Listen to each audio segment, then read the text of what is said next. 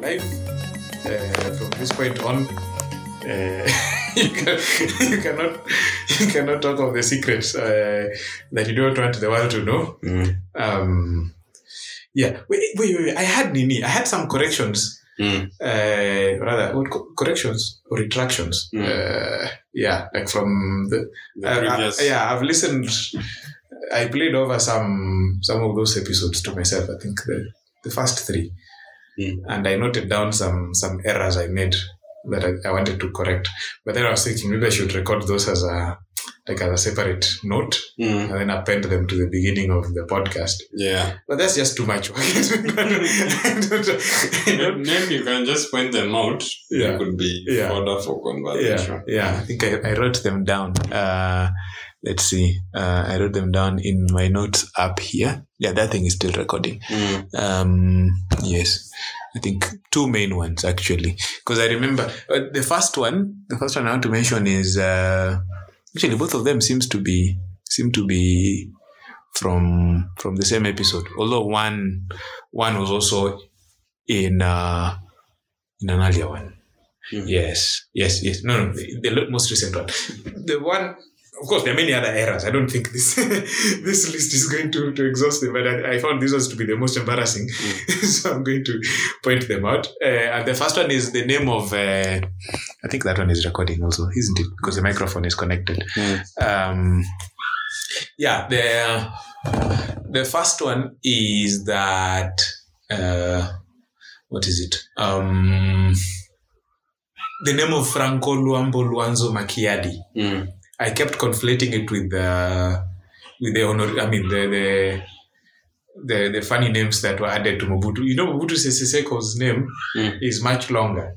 It's Mobutu, or rather, the, the traditional name that, that yeah, it was Mobutu Sese Seko Kuku Mbandu was a banger. Ah, I think, uh, which means the, the kuku there is actually a kuku. It's, it's Mm. actually, a chicken. yeah, yeah but a male one, cockerel. Mm. I think it's something to do with like the cockerel that like gets all the hens in the village or something like that. Mm. So, yeah, there's two times I've mentioned uh, Franco. Mm. The first one in episode two with uh, with Carrington. Mm. Uh, yeah, um, a friend from campus. And then the other one was in the last episode where again I started talking of Franco because I remember I was talking about the kind of music I would take with me to a desert island Mm. and I mentioned Franco Mm. and one of the songs, you know, Fabrice too. Actually, I think we talked about that song. And I, in both cases, I called him Franco Luambo Luanzo Kuku Mbandu Wazabanga. Ah, okay. So I was conflating the two, and I did that twice. Mm. So I'm doubly embarrassed about it. So, so yeah, so that's a retraction for users. Kuku Mbandu Wazabanga is Mobutu Sese Seko, and Franco is Luambo Luanzo Makiadi. Uh, yeah, so that's one. And then what's the other? The other, yeah, the other one also came out in the conversation with Carrington. I hope he listens to this and Mm. sees me retract this. There was a point where we were talking about, um, yeah, reactions to trauma, uh, especially a bunch of case studies that somebody did Yeah. of people in uh, in uh, in in New York during 9/11, and there was this girl who was living on Long Island, which is this. It's a Long Island. we call it Long Island because it's a long. It's basically a huge sandbar. I think it's a sandbar, but a big one. So it's a big island that extends from like just across uh, uh, f- the water from Manhattan, then goes all the way north. I think it's like it could easily be 100 plus kilometers long, possibly 160 kilometers, I don't know. Yeah. But it's it's quite long. And so we were talking about this girl who was living very far from New York. Like the New York was not even on the horizon. Um, you see, because of the curvature of the earth, Yeah. the horizon is actually a definable point. Mm. If everything, like if you are sitting on a plane Yeah. with no interruptions and like no mountains in the horizon and any other stuff, the farthest you can see is 40 kilometers. Mm. Because beyond 40 kilometers, the curvature of the earth means that things drop off Okay. yeah, that's why one of the proofs for the syn- spherical shape of the earth is of ships emerging from the horizon Not, because you start seeing the top portions first before the whole thing emerges. wow. So the horizon is 40 kilometers. This girl was living more than 40 kilometers away from New York, but yet she remembers seeing like black smoke rising into the sky, Mm. you know? So, yeah, so basically I was making that up. And the, the retraction here is that Carrington mentioned that there's a long bridge connecting Manhattan and Long Island. Mm. And I said, no, Mm. uh, because I meant to I meant that the, the long there's a bunch of long bridges. I think it's the East River. Mm. Okay, Manhattan is this north south Mm. island, and on one side is the Hudson River, Mm. the other side is the East River. They're basically the same rivers, I think, and they're connected at the top. That's what makes Manhattan an island. Mm. But then one flows on this side, the other flows on this other side. So there's a bunch of very long bridges crossing the East River, Mm. going into Long Island. Mm. I think there's one or two more going into the mainland. Yeah, but I meant that I mentioned that those bridges go into Brooklyn and Queens. Mm. Now the correction here is that Brooklyn and Queens are both on Long Island. Mm. Yeah, they're not. They're not. They're, they're like on the southernmost tip of Long Island. Okay. Yeah, Not but in my- the yeah. land. Yeah, in my mind, like they were not on Long Island. It was like the East River, Mm. Oh, Brooklyn, Queens, and then Long Island is like behind. them. Okay. But it's it's a one long island containing Brooklyn, Queens, and a bunch of other Mm. other neighborhoods.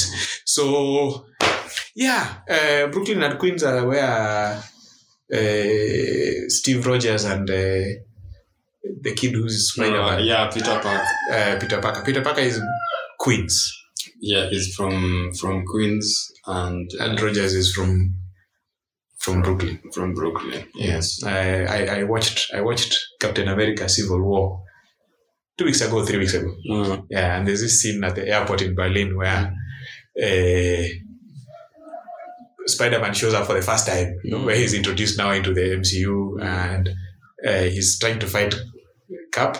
Mm. And then there's a point where they now get to actually introduce one another. Yes. Where are you from? Mm. um, and Peter Parker is like, eh, Queens. eh, Brooklyn. Ah, no, Queens. Yeah, I'm from Queens. And then Steve Rogers tells him, Brooklyn. Brooklyn after you smacked his ass or something, something like that. Uh, you, have, you have spirit, kid. Mm, but- I watched that in the in the cinema. Mm, Well, the time the time I was uh, I was really keen on following following on like these comic book films. For somebody for for readers of like say the genre, mm, like the books. So they, you don't really have a disconnect between. They don't see it really as as different mediums mm. like film and the And the books and uh, the cosplay. Mm. They see it Cosplay, as what's- one what's thing. There are cosplay? people who dress up like like when you go to conventions. Ah, There'll be somebody who will do a mock up and will dress up like one of the characters ah, yeah. so that like the different fields the guys who you find people collecting the the statuettes Mm-hmm. um the toys so they see it as one one one collect one, one connected thing. Universe. In, in- yeah despite the fact that you may have you may have them represented in different media Mm, so people, when people say, for instance, that when you go and watch the film and people complain that it's not true to the source material, and people who just watch the films will be like, well, it's a movie. You can't expect it to be mm. to the same standard. yeah. But I remember Peterson saying that some of these stories take on mythological aspects Yeah. such that when if you're a storyteller and you're picking up this story, it's like the broken telephone thing. You can add aspects to it of your own, like your imagination, but you can't break the chain of whatever has already been told because it's already become canon. So, it's interesting actually that you bring this. The reason I'm laughing is that Peterson himself was recently portrayed as uh, I what's, what's the name of that guy? Red Eh, Skull. eh, Red Skull. Uh, Eh, Red Skull has, has is it ten rules for Mm, ten rules for life. And he's talking of lobsters. Yeah. and, and and the guy who did that was Ta Ta-Nehisi Coates. yes. This is the same fella who wrote, uh, who's been writing Black Panther. Yes, he ta- his writings for on Black Panther. Well, I have a lot of different opinions on on the character itself. Hmm. I But think I maybe- should I should put this on airplane mode so that nobody Oh. can call. Hopefully Will it that, still record? yeah, hopefully that doesn't kill recording. Uh, Yeah, yeah, yeah. Um, because when okay, if I, if for apart, aside from one or two writers, mm, which I can't. Most most of the stories, most of the stories from Ba- Black Panther have been, see, outside of Stanley and guys like Jack Kirby, a lot of the stories have been, they've not been that good. oh, the stories of Black Panther. of you Black Panther Ah. yeah, and the source material. And when I talk of source material, I mean the comic book medium said. Mhm. so that when Ta-Nehisi Coates started writing Black Panther at that time, the story was he he enriched the story because he tried to he was sort of more aware of of the cultural dynamics in in Africa Mm. than say a guy like Stanley because Stan, Stanley was writing from the perspective of an of an American. Mm. But I also felt for for a long time that even the uh, black Americans were conflating their own historical struggles with With the Africa. struggles from the main continent. Yeah. So it wasn't really the same because when they talk about things like racism and and things like colonialism, segregation, it doesn't ring the same way for yeah. an It, it, it, African it's a leader. different. It's a different. Yeah. It's, eh, there is a common point of departure uh, for both stories, but then the way the stories develop, especially post the Atlantic slave trade, Mm, is very different. yes. It's it's very very different. I mean, uh, I found myself in an argument just this yesterday. Mm. Yesterday, because I I tweeted this thing. Uh, and let me see if I can recall the words I used um, re- concerning the Israel Gaza crisis Ah, okay. and the f- recent the current flare up. Actually, Mm. uh, I tweeted that Israel recognizes Palestinians' right to form a state Mm, and has tried multiple times to get Palestinians to form a state. But every single time, uh, Palestinians have rejected Mm. those offers. In fact, most times they've rejected them uh, violently. mm, And still, up to now, they don't recognize Israel's um, right to exist as a state. mm, Now, of course, there I, I know I just waded into into into like the mark, you know, Mhm. because there's just so many entrenched opinions and um and a lot of I hate to use this term, but misinformation. mm. Like people think they know, and therefore, um, how how do we put this? They therefore lock themselves up in in bunkers, you know, Mm, without any any possibility of stretching out to the other side and trying to see things from that other perspective. mm, Now, of course, I'm not saying that I am immune to that, but I'm not going to make apologies for, for my opinions, I Mm. think. Um, because the truth is that Israel does recognize this guy's right to form a state, Mm. has always recognized that right to form a state. Mm. But like every single, uh, every single opportunity that they've tried, these guys have rejected, and it, often they even actually attack, you know clear example here. After the Six Day War, which Israel won almost by a miracle. I mean, these guys waited for Israel to be on Yom Kippur, like one of their holiest days when nobody's working in Israel. The soldiers are supposed to be asleep. Like, and that is where they attacked, mm, you know, uh, Egypt and Syria from north and south. Yeah. And Israel luckily hammered both of them nicely mm, and took the Golan Heights in the north and took the Sinai Peninsula. Uh, Sinai Peninsula. Is it a peninsula? Yeah, it's a peninsula. mm, Uh, Red Sea and uh, the Gulf of Aqaba, I think it says. Yeah, took the Sinai and almost invaded Egypt itself. It's just that they stopped, mm, like at the, at the at the Suez, but they were already inside Egypt. mm, But they stopped. They kept uh, they kept the Sinai. They even occupied the the, the, the West Bank yes. yeah, Mm. in the 60, Six Day War.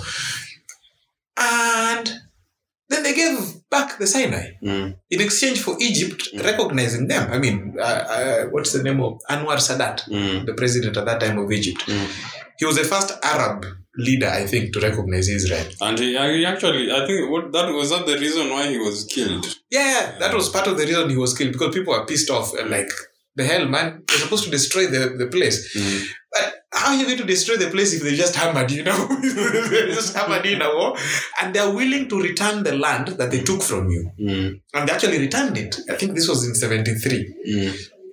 Returned the land. And up now, Egypt and Israel have very good relations. Re- relatively speaking, I mean, considering that almost all other Arab countries want Israel to die Mm. until last year when they had this, last year or the year before, when Trump and Kushner negotiated these deals to have lots more Arab countries recognizing Israel. Mm. I Um, think they, they succeeded with the Saudis. yeah, I, Mm. the Saudis, the Emiratis, Mm. um, and a bunch of other other Arab states uh, Mm. got to recognize Israel. But anyway, the reason I bring this up, and I'm sure we can go into this this topic big time because it's a it's a huge ongoing topic. Mm. But the reason I bring this up is that somebody just slid into the responses there, comments, and started hammering me Mm. because I said. Palestine doesn't want to be free, you know, like they could have formed a state a long time ago. Mm. 1936. They Mm. had the chance 1936. They had the chance in 47. They had the chance in 67. They had the chance in 205 when Israel unilaterally withdrew from Gaza, Mm. completely left the place. Mm. And then you know what happens? Hamas comes in Mm. and starts ruling the place. Now imagine having a country Mm. right bordering yours Mm. run by By an terrorist Islamist group. terrorist organization. I mean, Somalia was not run by Al Shabaab Mm. we invaded Somalia. you know, we are still there. We still have boots on the ground in Somalia precisely because from Somalia, this terrorist organization called Al Shabaab Mm. not only destabilizes Somalia but attacks us. So we invade and we, we kick their butts. Mm. Anyway, so this guy slips into my DMs and starts t- saying, you know, eh, you seem to be very ignorant, ignorant for somebody eh, who comes from a, a continent with a history of oppression. Mm. Now, there- there's lots of things to unpack there. The first thing I did was go into the guy's profile and I found he had like six followers. it's like he's he's looking for an argument. But then I decided let me be nice and try and like have a conversation with him. Mm. And the conversation went on Uh, because first of all, it started by going ad hominem. I mean, Mm. you- he said you reek of ignorance. Mm. Anyway, Dude, you you don't need to be so nasty. No. You know, like you're arguing with a stranger on the internet. This is somebody you've never met. You can just come and start insulting people. Mhm. So I told him that nicely, and then I said, "But let's let's let's try and have this conversation." So we, anyway, it did end because these things never end. yeah. So at some point, I just told him, "It's okay. If it seems you have different opinions, Mm. there's no way we're going to hash it out Mm. in tweets." Mm. Okay, um, I think that's what conversations like this are meant for. Yeah. But bring, considering that he brings up the history of my continent as a, his- as a continent whose history is full of colonial oppression and and subjugation and all that, I found that very underhanded Mm. because it assumes Mm. that just because my continent has that um, history, therefore everybody understands it. Just because, because first of all, that's not something unique. Mm. Every continent has a history of colonialism and oppression. Every single continent. I don't think there's any continent where colonialism has not happened. Mm. No, they say, ah, but Europe. No, no, Europe was Mm. colonized multiple times by multiple empires. Mm. I mean, it was only until the, the, the, the, the late 1800s that the Ottomans were being kicked out of most of Eastern Europe. Yes. It was not the Roman Empire colonized. Europeans colonized one another. Mm. You know, um, Britain up to now has Gibraltar at the bottom of Spain. Mm, Spain. you know, uh, Spain itself colonized the Netherlands and Belgium. Yeah. Napoleon in the early 1800s was invading all of Europe. Hitler colonized Europe. Mm. You know, so it's and that was 45. You know, up to 1945. So it's not it's not something unique. And more or less, more than more than that, it doesn't. It, it doesn't mean the same thing. Mm. You know, to the way I look at the world now. I So- think a question, the Yeah. question that what they're bringing out there is a question of identity, as the assumption that if you have certain features or if you have, say, a specific uh, social or geographic background, then necessarily you are ideas should be pigeonholed into like certain categories. You should not, you should always be maybe pro Palestine, pro uh, what do- things like they call, uh, what is it? Gender equality. You see, some Yeah. of those minority, a lot of those Yeah. minority ideas, Yeah. which is also something I found to be, which distorts the the narrative Yeah. and assume that people are not actually degrades people because it assumes these people cannot think for themselves that Yeah, they're yeah. automatons and they should only be thinking in a In a certain specific boxed way. Yes. yes. Uh, It's yeah, it's unfortunate. It's just because I'm an African. mm, You know, and then this guy brings up, but yo, you know, Israel colonized the place. mm, uh, you know the way like you Kenyans, you Kenyans got your independence from Britain. mm. You know after fighting. Told the guy, you know what? Britain created Kenya. Like, Ke- Mm, yeah. yeah, Kenya, Ke- Kenya is actually a, a creation. Africa, Recent- almost the whole of Africa was Yes. created by the whole idea of Africa, even as one Mm, unit, mm. is not an African idea. Yes. Yes, it, it's it's it's a very recent one. Of course, it owes it owes a lot to the development of ideas and a lot also to Pan Africanism and all this nonsense. But I, I call it nonsense not because I, I want to dismiss it or anything like that, but I like to use that word. but um,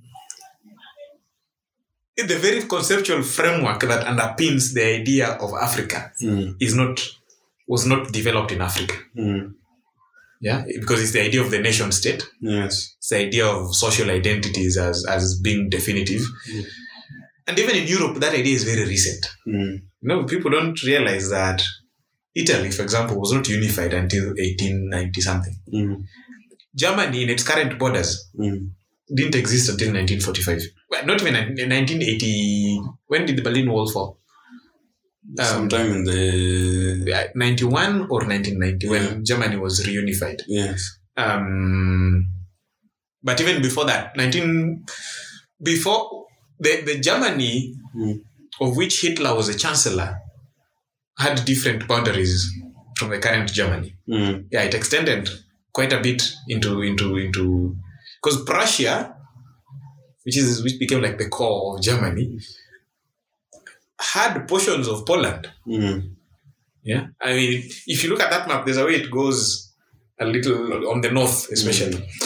Kaliningrad, what is now Kaliningrad? This this ex- ex- exclave or enclave of, exclave of Russia that is Mm. surrounded on one side by Poland, I think, the other side by Estonia. Mm.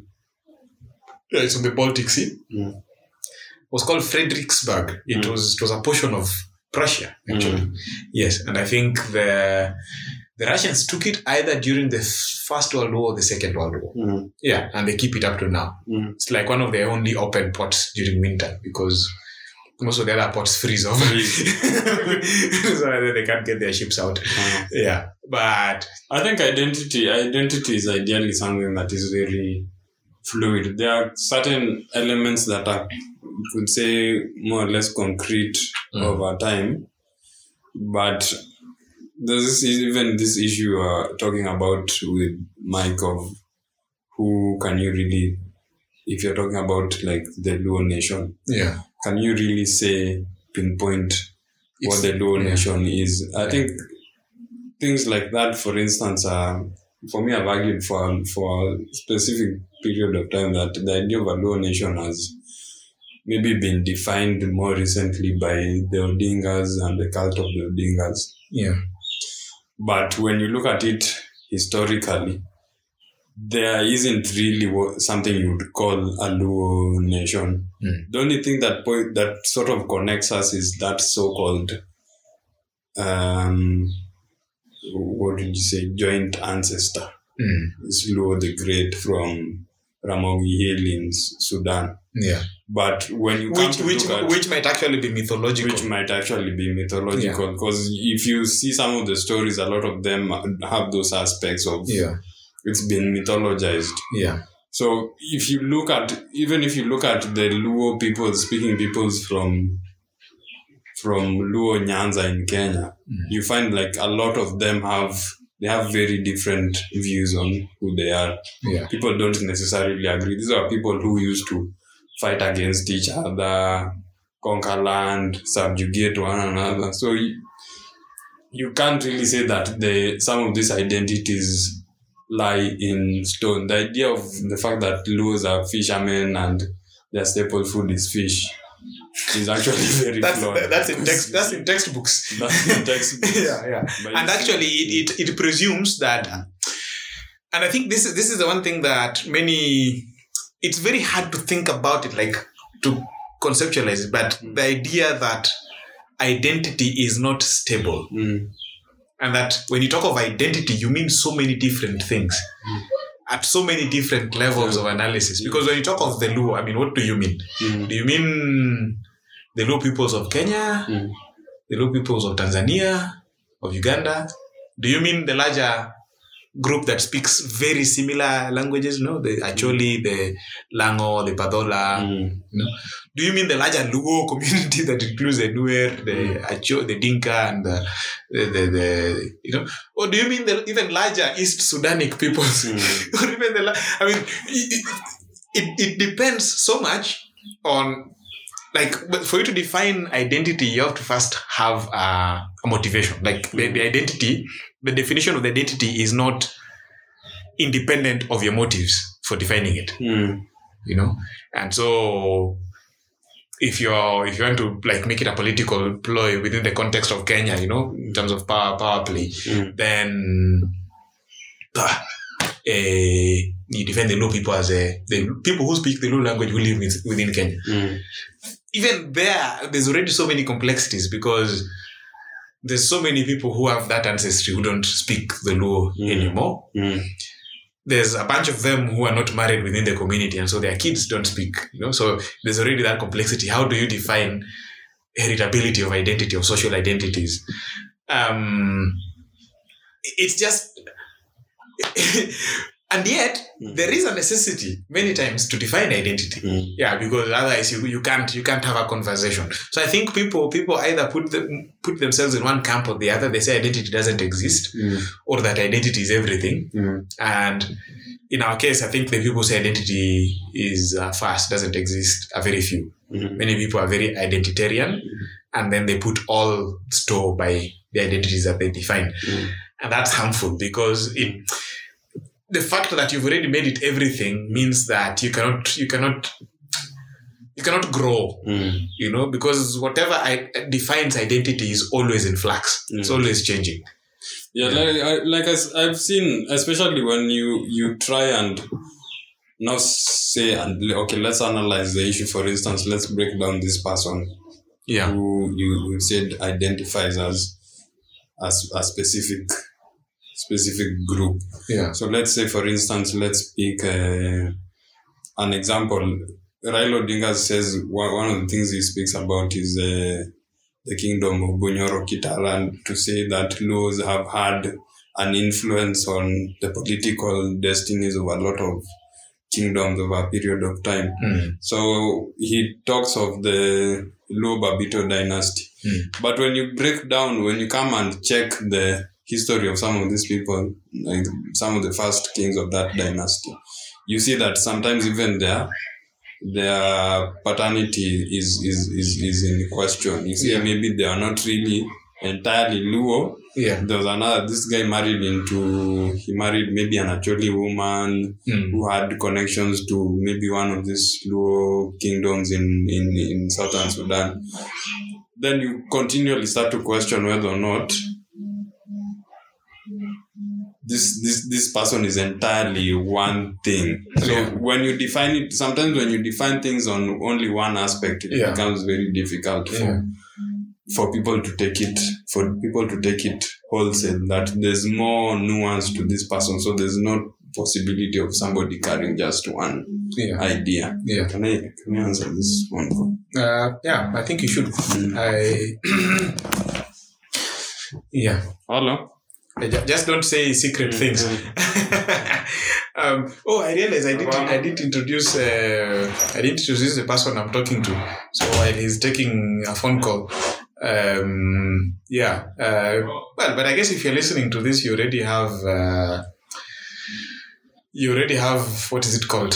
Mm, uh, you already have seen the name because for you to click onto this episode, then you have seen the name of the person that I'm s- talking. But anyway, it's called Daniel Daniel Kobimbo. Uh, yeah, Daniel Kobimbo. Daniel o- Otieno, I think Kobimbo, and he's a lawyer. Yeah, uh, yeah he's a lawyer, and uh, I think yeah, he works for the government of Kenya. I will not say exactly in in what role. Um, yeah, and for those of you who can get freedom of information requests, you know, you can go and ask whichever office it is that grants those things to tell you which office does Daniel Kobimbo work in. Um, yeah, um, yeah. So that's that's that's that's the guy, and I have known him for how long now? My God, it's been. When did I first meet this fella? Must have been 2012. So that's nine years. Yeah, nine years is a long time to know somebody. Um, yeah, I think so. Yeah, nine years is a very long time to know somebody, and uh, yeah, we've been friends um, for most of that time. There was a time when we like fell out of contact for for a long time. I think one or two years. Um, yeah, but then fate brought us back in contact. I think a bunch of a bunch of uh, circumstances aligned, and we met again, and so we've been friends ever since. Um, yeah, and we are recording this podcast in Paso. That's why he has gone off to take to take a phone call. Um, so this episode four of uh, my podcast is is the first one that's being recorded in person. Um, another thing worthy of mention in the interlude while he comes is that ah, you know what? I could have paused this. I could have paused this recording, or I could just yeah, maybe I'll cut this out. No, no, no, I won't now because I've been talking all this time. You guys have to hear. You guys have to hear my rambling. Um, or you guy. I don't presume that many people people are listening to this uh, episode in a group. You're listening to it alone, isn't you? Um, yeah. So yeah, you'll just listen to this. It'll, it'll come back shortly, so it'll become much more interesting later. But the other thing I wanted to say, which is interesting to mention, is that you might notice this by the time you're clicking on this episode, that I have changed the name of the podcast. So you know, I was just rambling Oh. along so that the you know uh, you can fill this in. And I was just saying, I wanted to. I should have told you this at the beginning. I'm Mm. thinking of renaming the podcast Two? to uh, to Abiero on the loose. Uh, Yeah. I, I asked somebody to give me an opinion on that, just one person, mm. and he said that it's very nice. said that the name is nice, and I have a new what is it? Uh, a new logo? No, no, no. Like a cover art, new, Mm. new whatever, new, new, new cover art. The guys listening to this will will see. Okay. No, I still haven't uh, come around to calling because you see, when people listen to podcasts, I don't think they listen to it in a group. Uh, So this is this is this is the new logo. ah, this looks good. Uh, yeah, I, I think it, it. There's no harm in tying it to my name, Yeah. and, and and I found no protocols observed to be very hard to pronounce. Mm-mm. Yeah, like you can't you can't say it. Mm-hmm. It doesn't roll off the tongue. Yeah, you have to be very deliberate. You Yeah. have to enunciate things Yeah. yeah so so i was just saying to whoever is listening to this that they will Mm. they will be the first to to listen to the podcast under the new name yeah and i just gave a bit of a biography no not a biography a bit of a description of who you are because i realized we didn't mention that at the Mm. beginning also uh, yes uh, basically i said that uh, i said your name and that you work for the government of kenya Mm. but i didn't say how Mm. well, I said you're a lawyer. Mm. Um, so I was mentioning that if anybody wants to know, they can go to the Freedom of Information Office and ask for for Daniel Kobimbo. Like, which role does Daniel Kobimbo fulfill for the government? Yeah. Uh, yeah. yeah, I think I think that that should that should hide your identity enough. Yes. Yeah, without Wow. although although there's there's really nothing to hide. Uh, I don't- Yeah, okay. Sometimes you see the the we are uh, the guy who taught us professional ethics said that whenever it comes when whenever it comes to an ethical question and you have doubts Mm. you should always err on the Side of caution. caution Yeah. so it's just out of an abundance of caution Yeah. plus some of the issues that i can't speak on Yeah. it's because of clarity. Because you see public law issues sometimes. One person may be making a statement based on their own private opinion, Yeah. but you see sometimes your job follows you everywhere. So Yeah. it's difficult to put aside the heart and say that at this point I was you may be you may be speaking out of your own freedom of conscience and uh, and liberty Yeah. but you may you may be distorting issues that perhaps it's best for somebody with the authority to speak on that directly Yeah. to address it. Yeah. So Your, pa- your personal opinion gets conflated with the, Yeah. the opinion of the office that you Mm. that you hold. yeah, Yeah, but I don't know. Um, it's very difficult, but I think I think people should be smart enough nowadays to to see that. I mean, um, there, there, there there was a, some, a parallel problem that arose this week actually out of that BBI ruling. Some, Mhm. some guys are pissed off that the judges Mm-hmm. addressed the president Mhm. as Mr. Uhuru Muigai Kenyatta Hmm. instead of as, you know, His Excellency the President. they should have because Yeah, you yeah. see, I think some of those people have they have they have I think they have a point Yeah. for one. Mm. because um, you see when you see somebody has violated the the law Yeah. regardless of whether you think they violated the law that does not take away their their dignity first as a person Mm. or the whatever office they hold especially an office that that powerful Yeah. And that important. and that important Yeah. so i think as far as as far as keeping things uh, moderate Yeah. And things civil. on- and civil Yeah. it's always it's always best to to speak with respect with ut- utmost respect while still not not um mincing words Yeah. Because then they also they also give their critics Mm.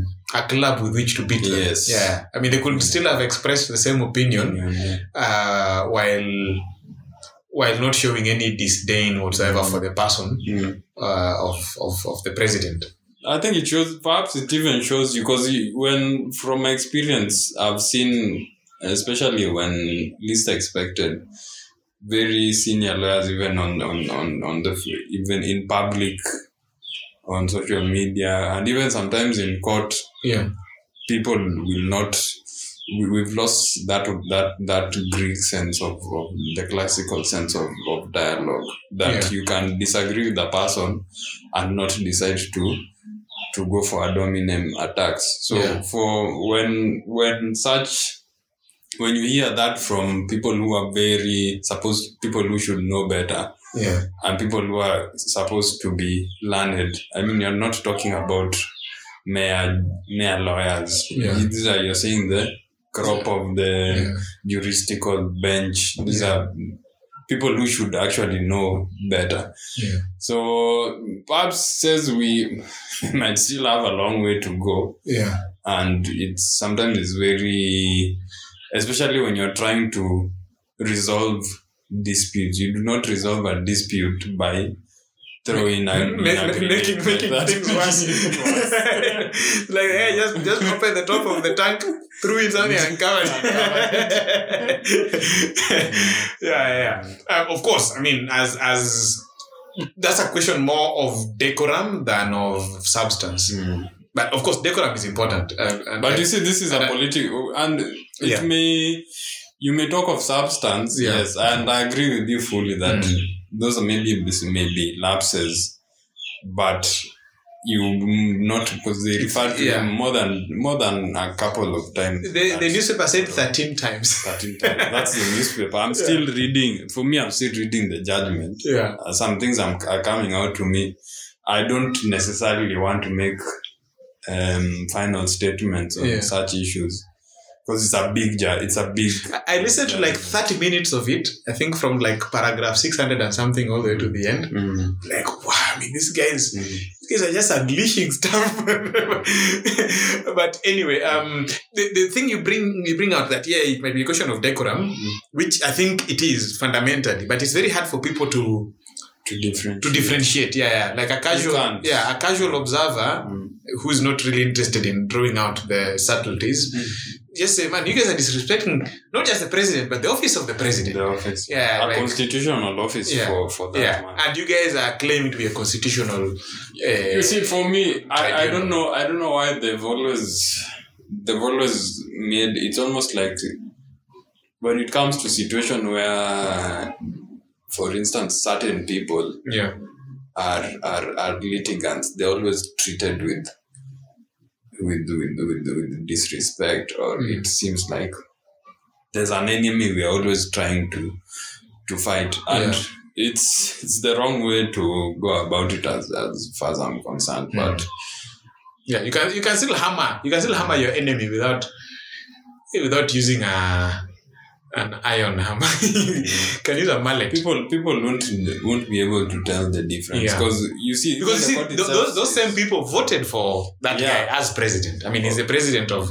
without oh, yeah, yeah, yeah. I mean, it- and and this same guy is the one who appointed you guys. You know. Mm. yes, the constitution gives you guys that independence, but anyway, you know, I wanted to go back to where we began because this whole uh, uh, journey through Palestine to to the president Yeah. started with the experience of African Americans, Mm. and they in turn Hesiod tried to leverage that in telling an African story. Mm. And there was something you were saying, and I just interrupted you to, to like add the context because people think that our experiences are the same, like Mm. Africans and African Americans, or people, the descendants of enslaved people, Mm. enslaved Africans. Mm. I don't even know if they were called Africans at that time. Mm. Um, yeah, and them trying to like draw a parallel between their experience and the colonial ex- experience of Africa, Mm. and that those two things are not the same thing. Mm. And while parallels might be drawn, parallels might be drawn between any two things, to be fair. I mean, uh, things as far removed as the Roman Empire and Kenya, um, things as far removed as. Uh, uh, i- there's a lake in Antarctica, I think two, two kilometers below the ice, Mm. which is the largest lake in the world. Called Seems absurd. yeah, it's called Lake Vostok. Uh, Yeah, yeah, yeah. Because it was discovered, I think, by the Russians. mm. Vostok means east. Mm. Um, yeah, it's larger than all the other lakes in the world. Yeah, it's huge. Uh, I- some years ago, there was a drilling expedition. Like those guys were drilling to try and see if there's life under there, because there's never been light in that place Mm. for thousands of years. So they don't know if there's like microorganisms. I, I, don't- I didn't follow up to see what the results of that Mm. thing was. But yeah, I was just saying you can draw parallels between that Mm. and Lake Victoria. Yes. They're both lakes. They have fresh water. but there's, drawing such a parallel is a stupid move. It's an old-handed move. Just because a parallel can be drawn does not mean it should be drawn. Mm. And so this whole preoccupation of African American intellectuals, at least on the left, to try and, and draw parallels and to to tell uh, these two stories as if they were one story might not bode, I mean might not be useful to either side. Well, I don't know. I don't know. I don't know what perspective you wanted to bring in on based on based on Tanahisi Coates' Ah. No, no, it, it's treatment of it's it's, black it's man. very it's very true. He, I think, n- not not to draw away from because Ta-Nehisi Coates is, a, is an intellectual, and I think he's he's he's tried as much as possible to disabuse himself of certain notions Mm. of the black struggle, whether in whether in the diaspora or on on the continent the motherland. on the motherland. but Yeah. sometimes an an academic overview of things, as much as you may you may read as widely as possible, people say that you can only be or experience something by being in that social Milieu. milieu. You cannot you cannot just think it. You cannot just reason it out. Say, for instance, by anecdotal evidence or the opinions of other people. that's why you could have su- you could have such diagrammatically opposed views on what an African society is from an actual African intellectual, somebody who's lived here, somebody who's had the benefit of being connected to the history and the social dynamics. And for instance, um, a bit British colonial administrator on the same issue. Yeah. And these are people who are very, both, you, on both sides, you could find them to be very enlightened. But the, obviously, the problem is that when when you are viewing things, when you're studying an, an issue, you already come with preconceived notions. You're already Yes. viewing things from a lens, or like you're coming already with an interpretive With an, a, framework. pri- an a priori interpretive framework. interpretive Yeah. framework. Yeah. So it is very difficult for you to divorce yourself from that and not impose some of the the the notions that you already have in your mind Yeah. maybe sometimes not not entirely your fault Yeah. but it's just the way things are And in fact, I mean, this this goes down even to the biological level. I mean, if people, if, if, if anybody doubts that this is the case, Mm. I mean, even at the most fundamental levels, our perception is is determined, and that that has to be qualified. I mean, people have to take that uh, with the broadest mindset possible, um, but our senses okay our dominant sense is sight right which works only on electromagnetic waves and only a portion of the electromagnetic spectrum and actually you know usually when, when, when, you, when you look at like those documents that show you know the, the whole electromagnetic spectrum and then they show the visible spectrum Mm. and it looks like it's a significant portion of the electromagnetic spectrum that's a lie I mean, the wavelengths we can see Mm. are so tiny that if you drew the electromagnetic spectrum to scale, it would not even be a line. No, the line would be too thick to, to cover. It's like it's like when you draw a, a history of the Earth, 4.5 billion years to now, and then you put the portion where human beings have been around anatomically modern human beings who have been around for only 200,000 years. Now, on a scale of 4.5 billion years, if you draw that mark, like if you, if, if let's say you drew a scale the size of this, this room, one end from that end to the other, that's about what? 3.5 meters? yeah The line, the size of a pencil line would be too wide Mm. to, to cover 200,000 years on a scale like that. Uh, Because you know what, 4.5 billion years, Mm. 2.25 billion is, 4. point- yeah, 2.25, 2.25, yeah, 2.25 billion years is here. mm. That's like i- i- a billion years is a thousand million. Divide that by Uh, it's it's insane. The line of a pencil will be too small. But anyway, people usually we, we usually draw that kind of thing so that you can see that. Yeah. So the portion of the electromagnetic spectrum that we can use for perception is so small, mm, which means we are not seeing so much mm, you know if, if you if you if you consider for example that uh, or even a- another another example uh, hearing mm, our hearing i think our range is 20 kilo 20 kilohertz to 44000 kilohertz mm. there's so many other sounds beyond 44000 kilohertz and this range the, range the way i'm putting it might be wrong it might be a different one and below might be so so wide and other animals perceive these things and we don't Mm. um, I was talking to somebody the other day, you know, as a geologist, one of the things that we did, we had trouble deciphering was why it seems that wild animals, some wild animals at least, can figure out that there's an earthquake happening before before people figure it out. You Mm. know, Because human beings, we wait for the surface waves, okay, the ones that deform the surface. Mm. But the fastest waves are P waves, Mm. the ones that go and hit the, the mantle crust eh, bo- boundary and bounce back. Those ones go much faster because eh, they're, they're not depending on. Anyway, that's a complicated topic, but anyway. So the P waves usually arrive fast. Mm. So if you have seismometers, for example, they'll pick up the P waves before the surface waves come. The surface waves, the S waves, are the destructive ones. Mm. So if you can figure out that there's an earthquake before the S waves arrive, then maybe you can evacuate people. Okay. That's how the Japanese train system can stop before an earthquake Mm. because they have all manner of seismometers picking up uh, earthquakes. and then when it when it latches, like the moment it picks up, you have like five seconds Mm. delay between the P wave and the S wave. Mm. So the P wave arrives and it triggers the brakes on all the trains in the country. So it just screech to a halt. Mm. By the time the S waves show up, Mm. the train is stopped. Mm. So the only damage that can arise if is if the train the train tips over. But by that time everybody is aware. Mm. So that's how they've never I don't think they've had a fatality in the fifty or sixty years they've been operating the high speed train, the Shinkansen system, um, arising from accidents. And this is an ear- in an earthquake prone country. Anyway, so those P waves, it seems as they hit the surface, Mm. they produce sound. You know, because the surface of the earth is like a diaphragm. It does produce sound, but at wavelengths frequencies that our ears cannot pick up because our ears are tuned to only a portion Yes. of the auditory spectrum.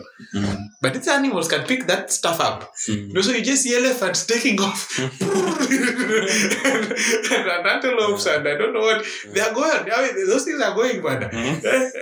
and you, you, you're here. And you're like, what the hell is going on? And, and then the surface wave shows up. Like, ah! So that's what was happening.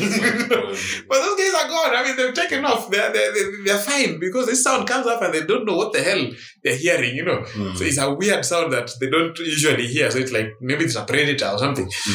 Um, yeah. And so even at the biological level, we are limited in what we see. Like, we, we, and this is, and I, I am loath to criticize Aristotle because I mean that's a towering intellect, and I'm not criticizing him. I'm just adding context to something that he was not aware of because he didn't have the technology that we do. Mm. But his argument was that we come into the world tabula rasa, you know, like we come in blank slate, Mm. mm, tam cum tabula rasa, you know, like a Yeah. blank slate, and then all of our all of the information that we have, we learn Mm. there's this famous painting. I think maybe you have seen it. Um, I think it's a Raphael. Is it Raphael? Raphael or Caravaggio Mm. of um, uh, this this school that Plato started, the academy. Yes. Yes. So there's a bunch of philosophers. Uh, the All one, over the who- the place. one with Aristotle. and- Yeah. Then uh, Aristotle and Plato are like Yeah. in the middle. There's a bunch of guys all over the place. Mm. Lots of philosophers. We can Ah. just check because we have it. Yeah. And Aristotle and Plato are next to one another. Mm. and uh, Aristotle is like this. Eh? Mm. If you if you if you've seen the way in, in so Plato, Plato is pointing up, Yes. like his, he has his finger, uh, mm. his index finger pointing up. Mm. Aristotle is right beside him, Mm. and his hand is like this. Yeah. It's like he's pointing down. Yeah. And many people don't know why that is. Mm. the reason is this Plato believed that all of our knowledge was remembered, Mm. you know. So basically, we come into the world as like like we have fallen. You found it, eh? It's Raphael. Yeah, it's a Raphael, eh? Yeah. Ah. yeah. So we come into the world Mm. from somewhere else. You can call it heaven. You can call it whatever. I I don't. I don't think they were very specific about where that was.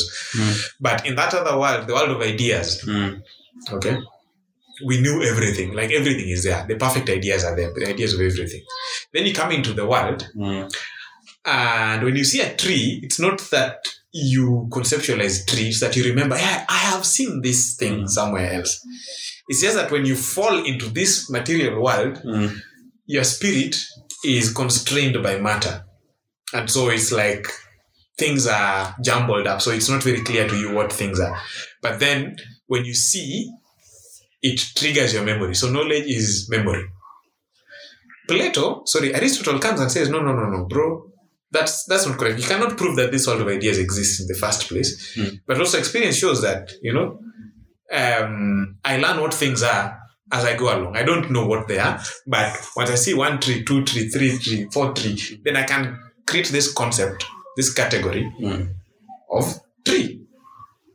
Now, it seems both of them were right because for me to know that something is a tree, I have to be able to see it first.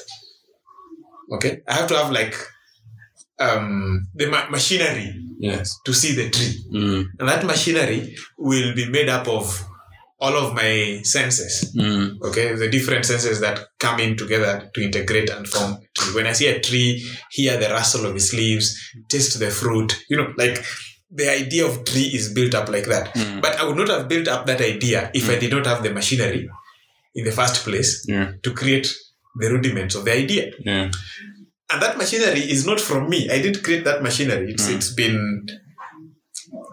I like that Peterson actually brings in this element of uh, it's been built by evolution over 4.5 billion years. Mm.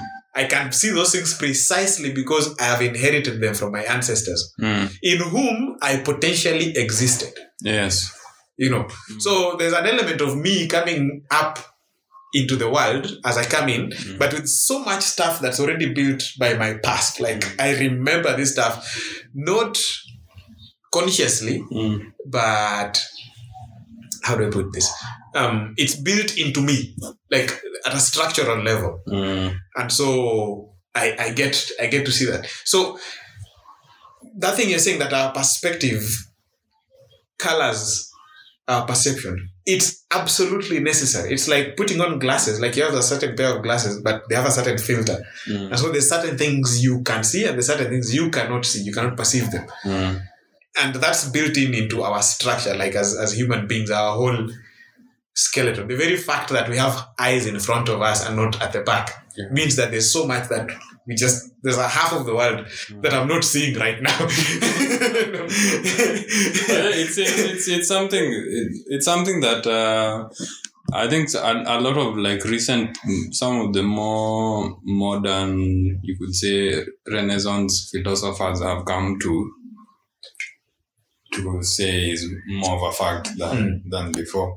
There's This guy I was reading some some weeks back. This is uh, it's called Neil Donald Walsh.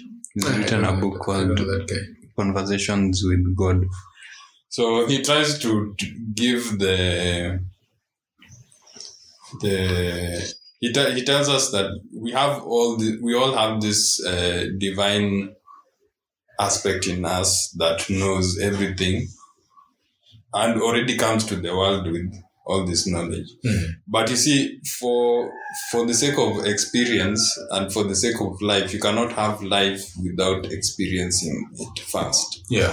uh, it, it's sort of like a, a false dichotomy but it says that for because god wants us to be able to have free will despite the fact that we already know these things from an innate connection to god himself Yeah. the only way that we can really make a choice and, and, and determine our own paths in life is coming to life Yeah. tabula rasa to some degree Yeah. but this this tabula rasa does not mean that we come as a Like complete blank, blank, blank, blank, Yeah, blank. It's, it's not. It's, It's only it's that impossible to be blank. You're wearing as a, a specific. It's like you're see- you're seeing things through Mm. a, a veil. Yeah. So your eyes become open to a lot of these real realities out of own particular life experiences. yeah. But it only reminds us of already what wh- wh- what what we know. Yeah. So we've already experienced this thing in the sort of this idealized world, this ideal dream world. So you have the dream already, you've already experienced it. Yeah. But you come to a point where you, you need to experience it first for the thing to. Yeah, and it's important to understand that you having experienced it does not mean that you, uh, like as a person, have experienced it. It means that the systems that led to you coming into being Mm. were not. They are not tabula rasa. I mean, you know, yeah, yeah, yeah. God, God Himself. Um, if you're talking like categorically about God, already has. I mean, He knows everything Mm. and he's the one that's creating you. So the structure that leads to you coming into existence knows everything. Yes. Mm. Eh, that might confuse some, some, some people listening. But even if even if you don't believe in God as this this this huge um eh, you know consciousness that's sitting outside of reality and you know even if you don't believe in that even if you're just a, like an evolutionary person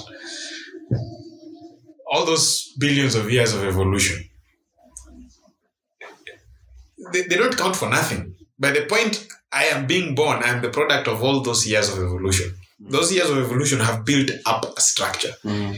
it- they, they've seen it fit that instead of having four eyes, two are sufficient. Okay? And instead of having one at the front and one at the back, put them both in front. Yeah, instead of having four, five, year, five ears, I have two.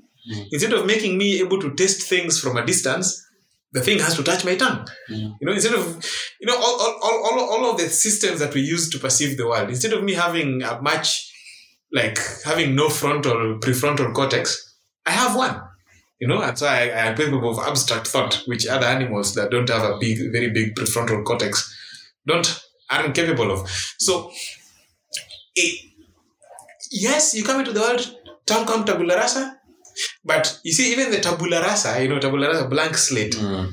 is actually a slate. It's not something else. you know, it's not it's not a vacuum. Mm. Okay, it's a blank slate, which means it has the capacity to absorb knowledge. I think the capacity. I think for even if you look at the the slate, the way it works, Mm. from my experience, a slate has a capacity of being wiped clean, Yes. but there's also the the aspects that that slate has already been written on Yes. before Yes. before you you wipe it out and so it Before- already has that impression Yeah. you may not be able to see it Mm. once it's wiped out Yeah. but there are already marks on, Marks on it, chalkboard yes, way, yes. way, Yeah. way before Yeah. And even if you're radical and you say you've just bought the slate like from the supermarket, it's new. It's absolutely new. Mm. Bro, it's a slate. yeah It's not a carpet. you know, it's not a carpet. It's not uh, it's not something else. It's it's this thing that has the capacity to absorb knowledge. Hmm. and that's not an accident that's that's actually very important because if it was something if it was nothing like if it was like a vacuum then there would be no possibility of it learning Hmm. you know so aristotle was right by saying it's a blank slate plato was right by saying we remember things Mm. because it just depends on what level of analysis uh, you take because both the, the two things are very compatible they're not opposed to one another Hmm. yeah. Um, but anyway, going back to Ta-Nehisi Coates. Ta-Nehisi Coates. You know, I, my first experience with Ta-Nehisi Coates was, I think, 2016, Hmm. December. December. Yes. That, that was around the same time he started writing that Black Panthers. Yes, yes, yes, yes, and, yes. and yes. it- for me it was a lot a lot of it was written in the style of uh, it was more aware of the geographical dynamics Mm. and but it also for me now now that i come to think of it it poses a lot of the same questions uh, i'm talking about the first six issues Yeah. because he, he's done several iterations of the black panther series I have read I'm talking- none of them. I i'm have- talking about the first one I've he never, went, I have never after read a that, comic he book. went into he went to galactic Yeah. about this galactic empire that was uh, traditionally from earth was ruled by by a black civilization but i'm speaking about the first one Yeah. where, where the story the whole story is centered in wakanda in, in africa Yeah. so he there's there, there, there's this issue that he he brings out the the idea of who has the divine right to rule Yeah. and in the Wakandan society, you have like there's a there's a there's a monarchy that is Yeah. there that has ruled from time and is correct, connected to the spiritual sense of what the what Wakanda is. Yeah. But as the story sort of progresses, this is spoiler for anyone who's going to be reading that. one. Ah, spoilers are welcome on this podcast. So If you don't want spoilers, stop listening. No, no, no. I, I don't. of course, I want people to listen. But So he goes into there's a point where the his his uh, his royal guard, the Dora Milaje, Mm.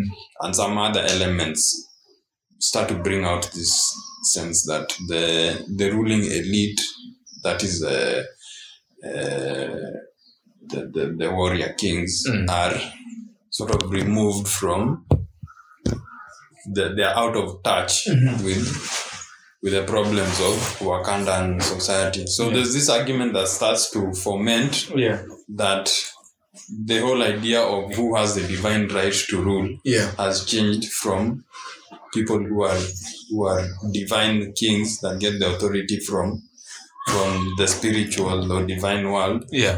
and that the idea to the power of people to rule comes from the people themselves. So that these people who have fomented this idea that the Wakandan, the civ- civilian Wakandan, is the one who retains the right to Uh, to power. Uh-huh. So they want to sort of take away this entire this old establishment where the kings are already chosen by the by gods. past.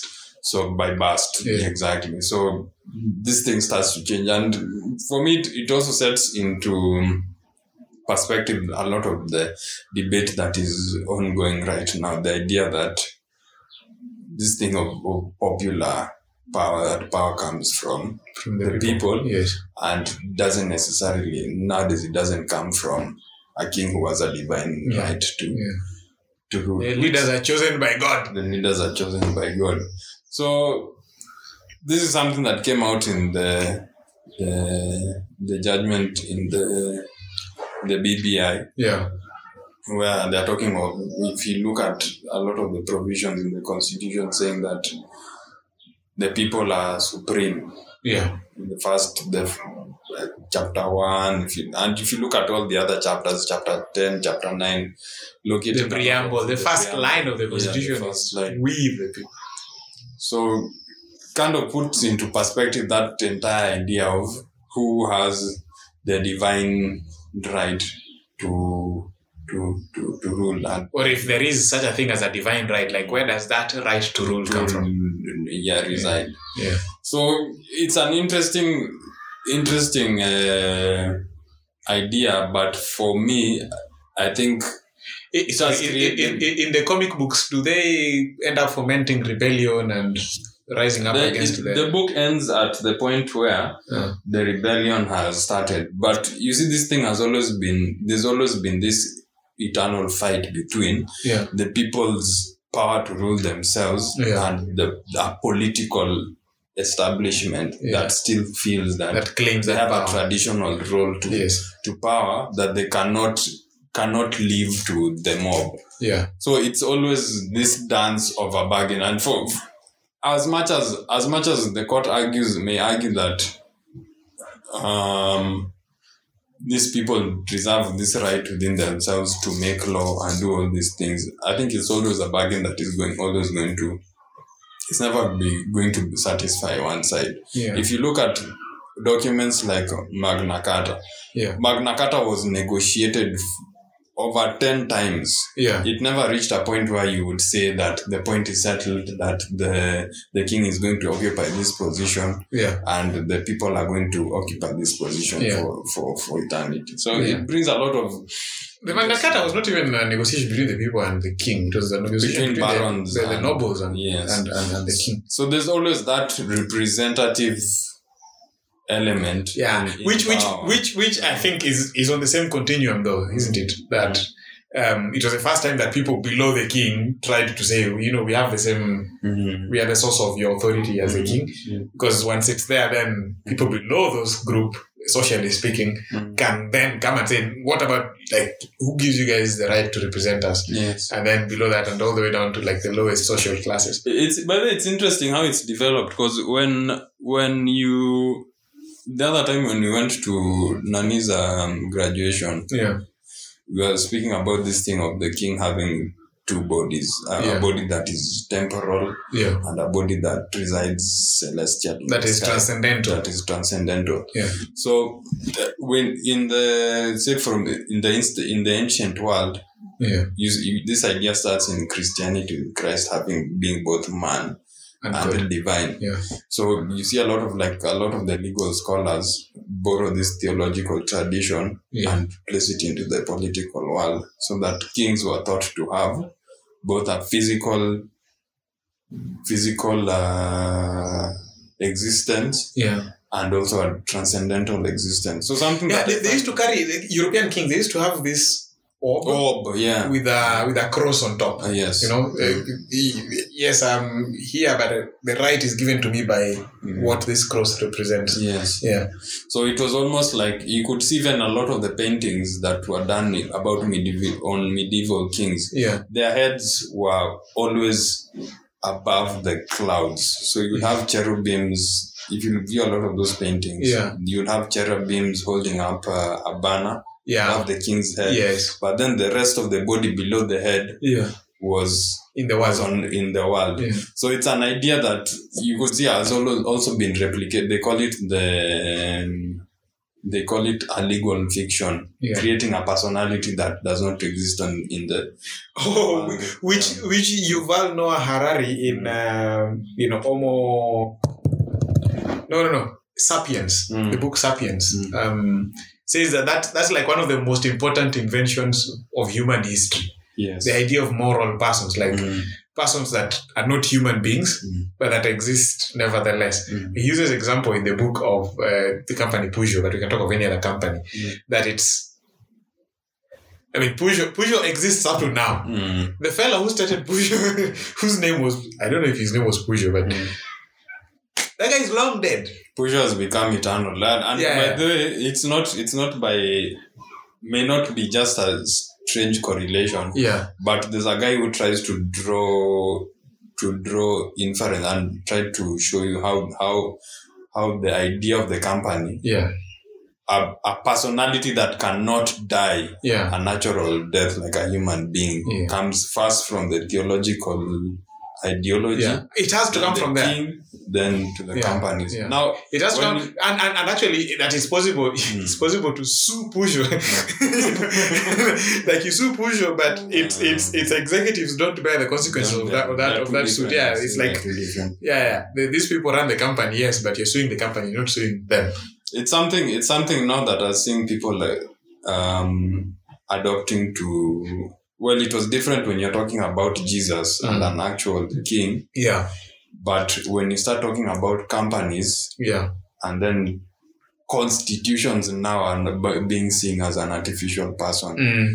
something that has a spirit aside from itself that can speak about its qualities that are not in the physical world yeah, so part of the argument that was raised in this petition yeah. and was developed actually by Yeah, that, Mutunga that Court idea. Yes. is that the constitution itself has a spirit that it's not just an abstract document it's Yeah. not just a physical document that can be defined by its text Yeah. that has a tradition and a spirit Like there's That- other there's a there's a whole uh, what do they prodroma like is it prodroma or like a cloud of ideas around it that Um, without those you cannot really interpret the constitution. In fact, they say that this is actually the constitution. Yes. They- They're talking about a constitution beyond the constitution. Beyond the text. Constitution, what they Yes. call constitutionalism Yes. or Wanjiko. I, would- I would want to say it, to call it Wanjiko because the only person who has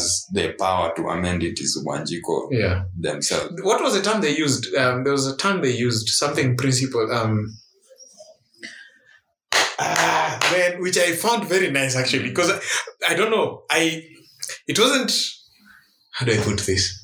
It wasn't like it was new, but I had never like I had it expressed that way. um something what is it called the, the pre- ah, what was the term The- you know this term i'm sure you know the term the, the whole idea of the constitution being more than just the document like the document something principle like there's some things that are some clauses of the constitution that are eternal clauses Oh, like the, the Yeah. eternity immutable clauses. yeah yeah but there's it all something stems else from there's another term it's- It stems from the entire idea that if if an object or even the human being has an immutable aspect yeah that cannot cannot die. yeah So they're saying that there are these basic principles yeah about constitutionalism yeah that are not subject to amendment. But my my I mean, entire the, the, the problem- very idea that a republic can be organized by a constitution and is organized by a constitution that's that's not within the document, yes. but it's it's it's necessary for the constitution to function. Mm. Sorry to bring in a bit of because this this whole thing is just bringing to my mind the uh, Aristotle's categories Mm. because Aristotle has this the, the, the so-called Aristotelian categories are basically there's nine, eh? Mm. So there's what he calls substance, and then there's Essence. no, accident. Accident. Yes. So if you look at, although this is perfected in the human being, which Aristotle also had a bit of trouble reconciling, but let's think of a tree, you know? What makes you say that this tree is this tree and not any other tree? Mm. You know, um, I mean, the tree might one day it has green leaves, the next day it has yellow leaves. One day it has no flowers, the next day it has flowers. Mm. One day it has no fruits, the next day it has fruits. One day it gets struck by lightning and half of it dies Mm. but it's still the same tree. You know, so Aristotle, this was something that pre pre um, the pre-Socratic philosophers really struggled with. Mm. You know, and that's where you find um, the two exemplars of this are Parmenides and and uh, Heraclitus. Parmenides basically resolved the thing by saying change is impossible because you know you look at the world and you're like, eh, it seems like things are always changing, Mm. but they're not changing. I mean, the tree is always changing, but it's the same tree. Mm. So is it really changing? is it really changing? Um, so he said, no, no, maybe change is an illusion. Mm. Yeah, because yes, while I observe the, the bloody trees changing, I mean, this kid is born as a baby, is so small, nini, nini, even the bones are not properly fused. The human being grows until 70 years of age, has gray, gray hair, you know, at 40, it has abs, you know, all, all the stuff. But it's the same person. Mm. So has he really changed? So he said, no, no, change is, a, is an illusion. Mm. I can see it, yes, but my experience also tells me that things actually don't change. It's the same creature. Phenomenal. Then after him, or before him, no, I think after him, Heracli- uh, Heraclitus comes along and says, no, no, no, no, no, no, no. Dude, Mm. you can't say that change is an illusion, yet we see it everywhere. Things are always changing. This sense that we get that things stay, like even while things change, it's like the things remain. Mm. No, um, the building is the same building, even though the color has been changed. Mm. I think this is where the the the, the paradox is it paradox of the, the, the ship of Theseus. Mm. Um, I think you- I don't know if you've heard of it. Mm. Theseus was this ancient ex- eh? an explorer, the guy, the guy who went to to the island of Crete and fought uh, some mythical creature and freed up a bunch of guys. It's called Theseus. Mm. The story might be wrong, but anyway, he go he has this ship that he uses to sail, and then he comes back, and then the ship is put in a dock, and because it's an important ship for the people of Greece, you know they you know they constantly they want to preserve the ship. Yes. The ship is made of wood Mm. and wood rots. So because they want to preserve it, they keep replacing the wood that I mean the panels that rot until after some hundreds of years, none of the original planks of wood Mm. uh, are left. You know, but the ship is still there. So is it the same ship? but it's a different ship. Anyway, the solution comes from That's the, Aristotle. big- the big ship in the sky. yeah, is it is it the same ship or not? No. Anyway, um, Heraclitus comes and says, "No, no, no, no, you guy, you can't tell me that change is a, uh, is a, is an illusion. I can see things changing. Like my experience is that things change all the time. So this whole thing, this whole sense that we get that there's something remaining, you know." Matthew is Matthew at age two, and is the same Matthew at age twenty-seven, and is the same Matthew if he gets to fifty. That is the illusion. Mm. Everything is change. So he created this thing called the flux hypothesis, Panta Ray, like everything is change. Mm. So our intellect is just trying to fool us into thinking that things stay the same. But he's the one who came up with this idea. Um, a, a man cannot swim in the same river twice Mm. because if he goes back to swim in that river, it will be a different river and it will be a different man. Mm.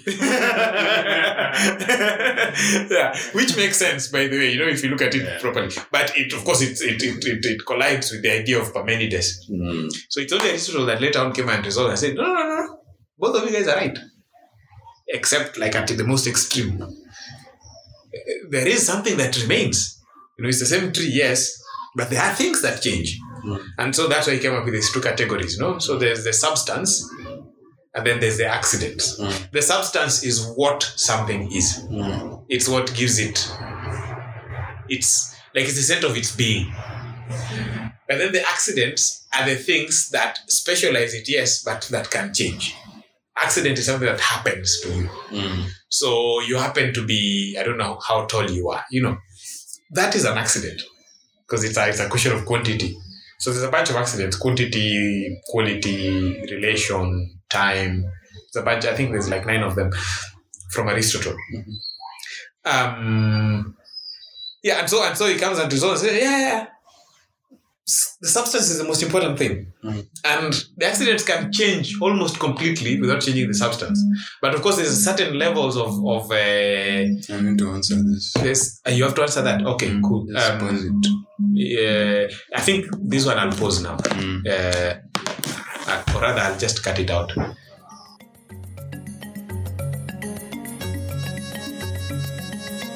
Where was I? Um, ah, yeah, so that was a pause. So now we are back. That part I won't cut out. Okay. Eh, yeah, so Aristotle says, yeah, yeah, there's, there's, there's substance and accidents, and ac- the substance does not change. The thing remains what it is Mhm. but the accidents that specified no specify is the wrong word to use because the substance specifies something it makes something a species so a lion is a lion even if it's painted like a like a hyena So what distinguishes it? yeah so the, the lionness of it Mm. it's not a close relationship with the essence but essence and and and essay are a different conversation altogether and so it stays what it is even if the accidents change and i guess well and of course there's some some levels of change of accidents which might end up making the substance untenable Mm. so a human being, for example, if he stops breathing, Mm. breathing is an accidental thing. But if he stops breathing long enough, he stops being a human being. he becomes a body, a cadaver, you know. Um, yeah, but the reason I bring this up is that in relation to the man, what was this term that these guys use? Ah, Hmm. anyway, I forget the term. I'm sure it will come. Um, Maybe you can try and paraphrase. yeah, yeah. Um, the body, body. Ah, no. Uh, yeah, but the whole idea that there's something that constitutes. He- They talked of it as a principle that is applicable to the constitution. They say it's uh, okay. I I highlighted some of the Ah, you have the judgment. Hey, man, you guys, man. Otherwise, I drive. You have the whole bloody thing and you're reading it through, eh? Um, the, the, yeah, there's this point where this guy says this principle is appli- yes, something, this something principle is applic- I mean, is applicable to the Kenyan constitution. And that's what allows them to then talk of eternity clauses and Oh, you're talking about the doctrine of the basic structure. basic structure thank you basic structure doctrine yes yes yes yes um yeah basically what they're saying is that there, there- there's there's like there's a substance to the constitution there's something that makes the constitution what it is Mm. and if you change that Mm. then it stops being the constitution Yes. but there are certain things that you can change and that's why they're talking of clauses that can be amended Mm. but there's certain things that if you change, then you've changed the whole constitution, which means therefore that you're like creating a new constitution. Okay. You see, the problem is Yeah. that that is that is all. Um, it's a it's a valuable argument. Mm-hmm. but it's only made in the con- it cannot you cannot take it wholesale Mm. and apply it here That is Yeah. the same notion of things you cannot be viewing things from a certain prism without placing it in specific context Mhm. because the entire thing the, the entire reason they rely on in applying this doctrine Yeah. is that it's been applied in other jurisdictions Ah. on constitutions with similar Mm. provisions but i find it hard to because this is this is entirely mutunga's argument they had a whole debate with, Yeah. with the former attorney general like Githu Muigai Mm. on how on the question of interpretation this thing all boils down to how to interpret a, a text Yeah. so from mutunga's school of thought is that you cannot interpret a text just just on The basis its of the text textual- itself. on the basis of the text itself Yeah. that you need to look at things like its history um, the social context and all these things like there are different factors that you need to take into consideration Mhm. but number one for me my, my biggest problem is that you see, a judge is not the best person to be determining extra legal issues. Yeah. A judge, first of all, of course, you can take into account factual a factual basis, Yeah. but this has to be on the basis of evidence that is Yeah. there. Yeah. And then people have to be there to testify. You need to hear evidence. So when you roam, when you start roaming into historical analysis, number one, you are not an expert on history. Yeah. As much as you may have people there, like uh, friends of the court, who are going to be historical experts. Yeah. Number one, that is doubtful. Yeah. But But, and whether even they and are even to if the they're history- historical experts, they have a perspective from They history. have a perspective. Yeah. so it's very for me it's very dangerous to start reading into to start reading doctrines Yeah. into a text Yeah. and letting this be done by a bench of an elite bench of, of, of judges because Yeah. these are not people who because when if you're speaking of if you're saying that number one the text has something that it does not say in substance Yeah. so for you adding ideas or doctrines Yeah. to it that are not there in text is tantamount to amending that same document. Yeah. And you are doing this at a very min- a minority part of the society is, is the one that is doing this. So Yeah. for you to argue that it is the people who have the power to to speak life into this document Yeah. or amend it to a certain degree on, on basic issues like amendment itself Yeah.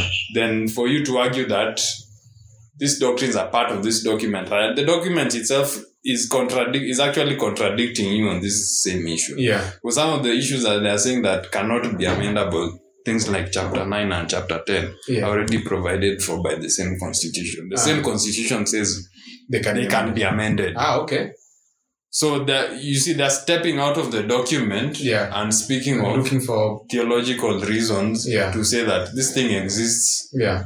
aside from the text itself Hmm. and we we as judges have the power to tell you how, how far how far this spirit talks you see so Yeah. it becomes very amorphous and chaotic for Yeah, you yeah. so you can't really say the only person who can say that well you can't amend this is, is the court so you see it becomes becomes very problematic Yeah. Uh, But still, even this this position that that you're that you're espousing Mm. sounds to me like an originalist. It is original, is because you see, unless unless the document gives you hints to, because they refer to a lot of historical texts, Mm-hmm.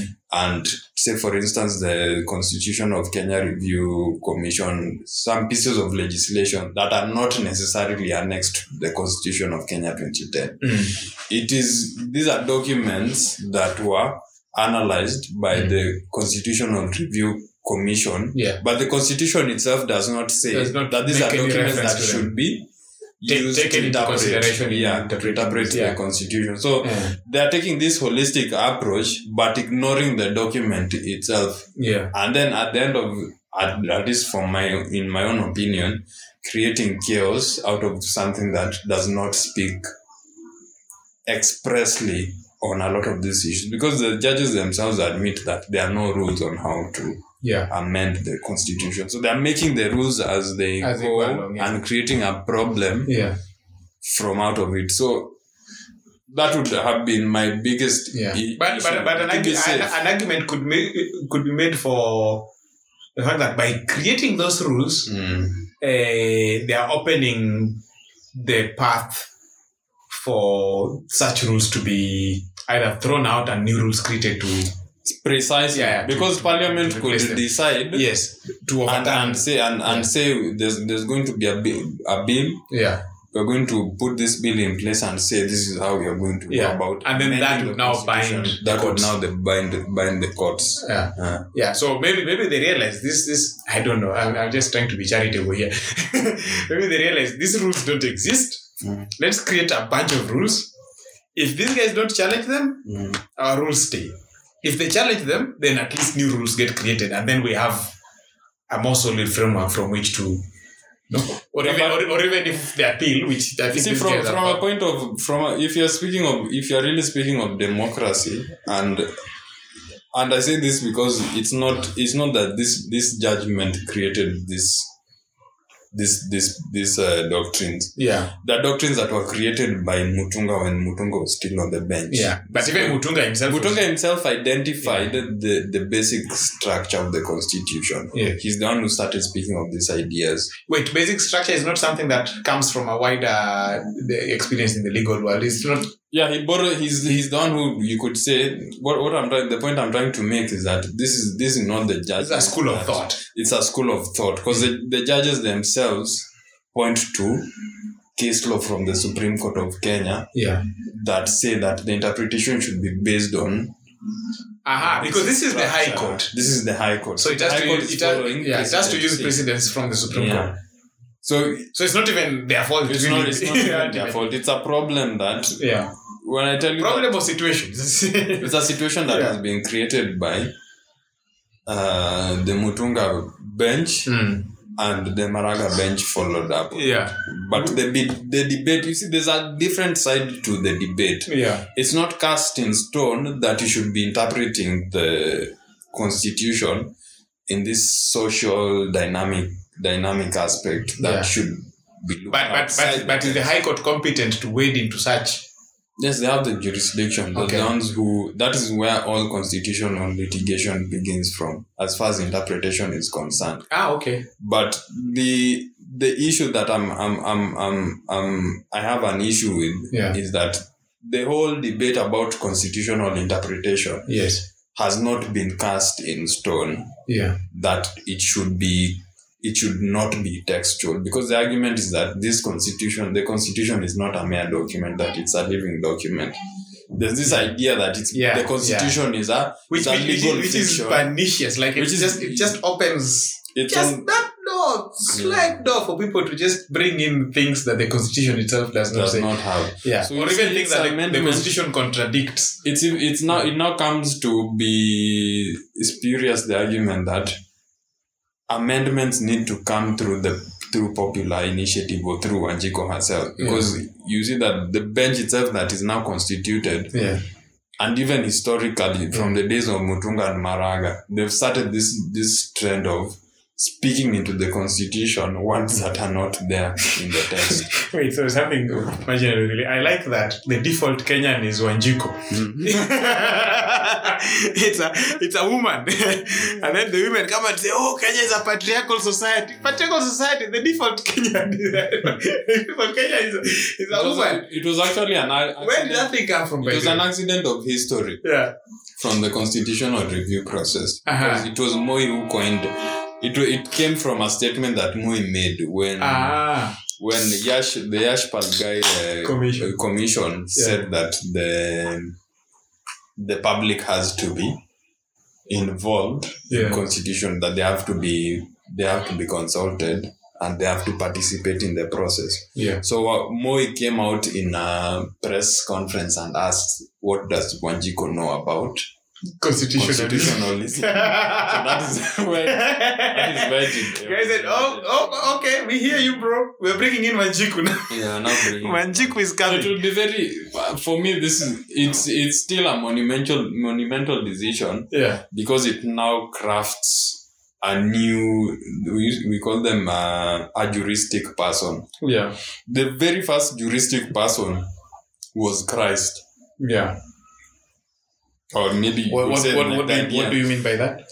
like when you speak of christ aside from the person Yes. christ also has this immutable eternal Ah, Self. yeah, yeah, yeah. that that is not subject to change that pre-exists and is practices corporeal is corporeal and outlasts and, the and, out, corporeal. and outlasts him, Yeah. which which they take from from some of the Egyptian traditions, Yeah. and then this follows into kingship in in the medieval era. in Europe, yes. Then later on follows into business associations.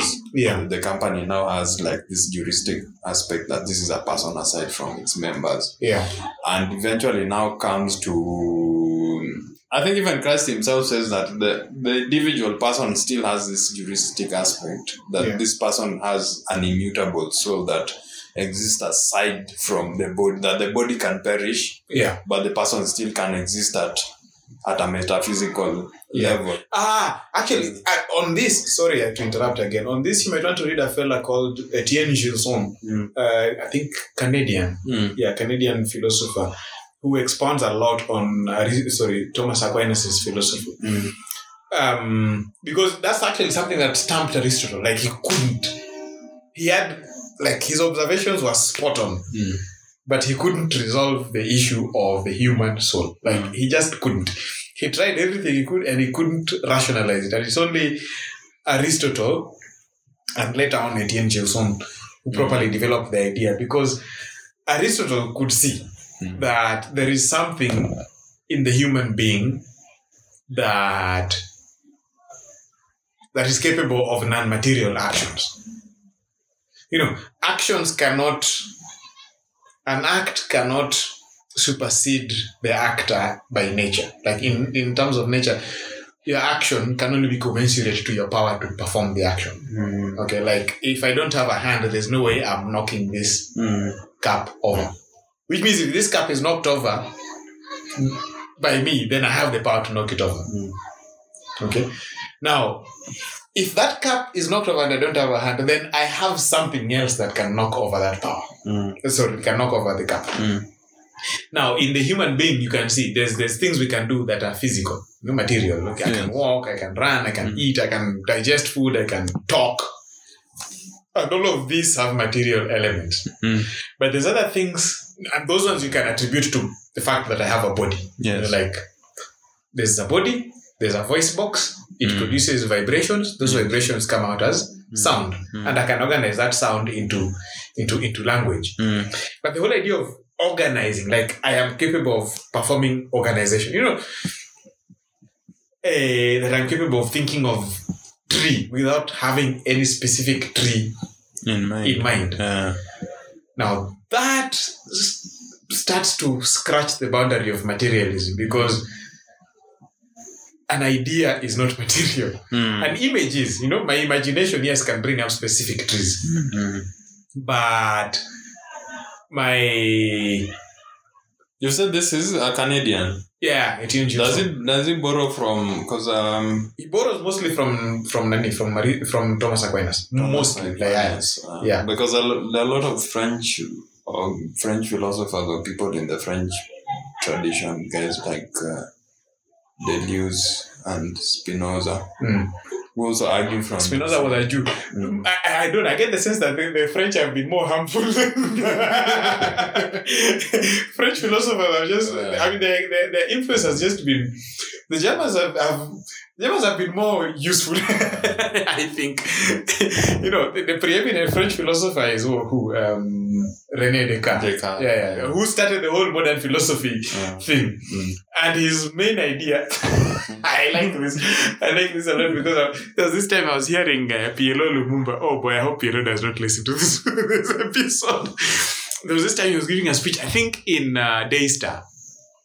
And he was thinking, you know, there's this point where he says, The great philosopher René Descartes once said, Mm. um, I think, therefore I am. Mm. I know. He says it in Latin actually. Cogito ergo sum. Mm. I think, therefore I am. And so I asked myself, Kenyans, do we think? The moment you say that, I realized this guy didn't understand what he was talking about. It's absurd, 'cause if- if you have to 'Cause say- that, if that you have has to nothing say- to do with what You we're have to say that that that um, our capacity to reason Yeah. or to conjure a thought is the is what distinguishes our or, or our, establishes our, be- pure uh, sense like of uh, the being. fact of our being. being, then you would you could not say that this cup exists or like an because the cap has being clearly. But you know what? The cap's position is quite pers- persuasive actually. Mm. I mean, if you just take it, if you if you try and put yourself in his shoes, eh? Yeah. Remember, Descartes is writing, I think, 300 years or 400 years after Aquinas. Mm. The whole mm, scholastic philosophy tradition has almost died because after Aquinas, it's like things just disappear. Think things still happen, but it's like philosophers just withdraw, Mm. and so Descartes, Descartes is actually not very well exposed to the medieval figures. Mm. It's like he's starting philosophy afresh. Mm. and the time he's starting things in okay they can make complete sense if you stop thinking of truth as something that is anchored on reality but rather anchored on the person okay the truth is somewhere in between i mean like It's relative. yeah, yeah. Yeah. so it depends on my perception of the truth I- and so what Descartes was trying to do was to solve that problem. Like, how can I be sure that I know something? You know, yeah, I can see the cup. It's here. You know, it's right in front of me. But it could be my senses could lie to me. You know, senses lie to people. Mm. You know, you, you just go stand on a lonely road at night and see cars that are coming. From the at the farthest distance, you will see it's like one headlight because it's so it's very far in the distance. And then as it comes closer and closer and closer, the two headlights differentiate and eh, ah, maybe this is a car. Mm. You know, when it comes closer, maybe this is a truck. And it's only once the thing is within full view that you actually realize what it actually is. Mm. So our senses are not perfect. Our senses could be lying to us. And there's there's people who are who hallucinate. You know? so considering the fact that those things happen, Mm. like how am i sure then that the things that i know are actually true and so he ends up shifting from being a realist which is what aristotle and many of the other classicists were Mm. scholastics especially to being a you know so the question is not so much whether something is true but whether i am certain of its being true okay so certainty supersedes truth certainty becomes the measuring the yardstick for truth Mm. and once you put you once you put certainty at the head of everything then it it becomes like from my perspective Mm. so he tries to boil down the things that I can be sure of. You know, am I sure that I have a hand? No. The- I mean, I am not sure. Like, yeah, yeah, I have a hand. Yes, I have a hand. I can see it, but like, how am I sure that it is mine? Mm. Could my senses be lying to me? Mm. And so he boils it down all the way to the one thing that he is absolutely sure of, which is the fact that I think. Like, the fact that I think is the one thing I cannot doubt because even doubting it would prove that I'm thinking. you, know? You know, and he's, it's very persuasive. It makes a lot of sense. But you see, the conceptual framework, like the foundational conceptual framework, is already warped Mm. because it has swapped certainty for truth. Mm. But once you accept that swapping, then everything else that Descartes says makes sense. So when, when, when PLO says, I think, therefore I am, and then he asks Kenyans, do we think? Mm. like, dude, that, that's not what he meant. that's, no, no, no, no, no, no, no, bro, bro. Did you did you actually read beyond those two sentences? Because there's a whole treatise that he writes before he gets to I think therefore I am, and there's a whole other treatise he writes beyond that. It's, that that sentence is like at the end of a paragraph in a whole Yes. block. I forget the name of the book. Descartes, at this time, the time he was writing this, was a teacher in the royal household of Sweden. Mm. Yeah.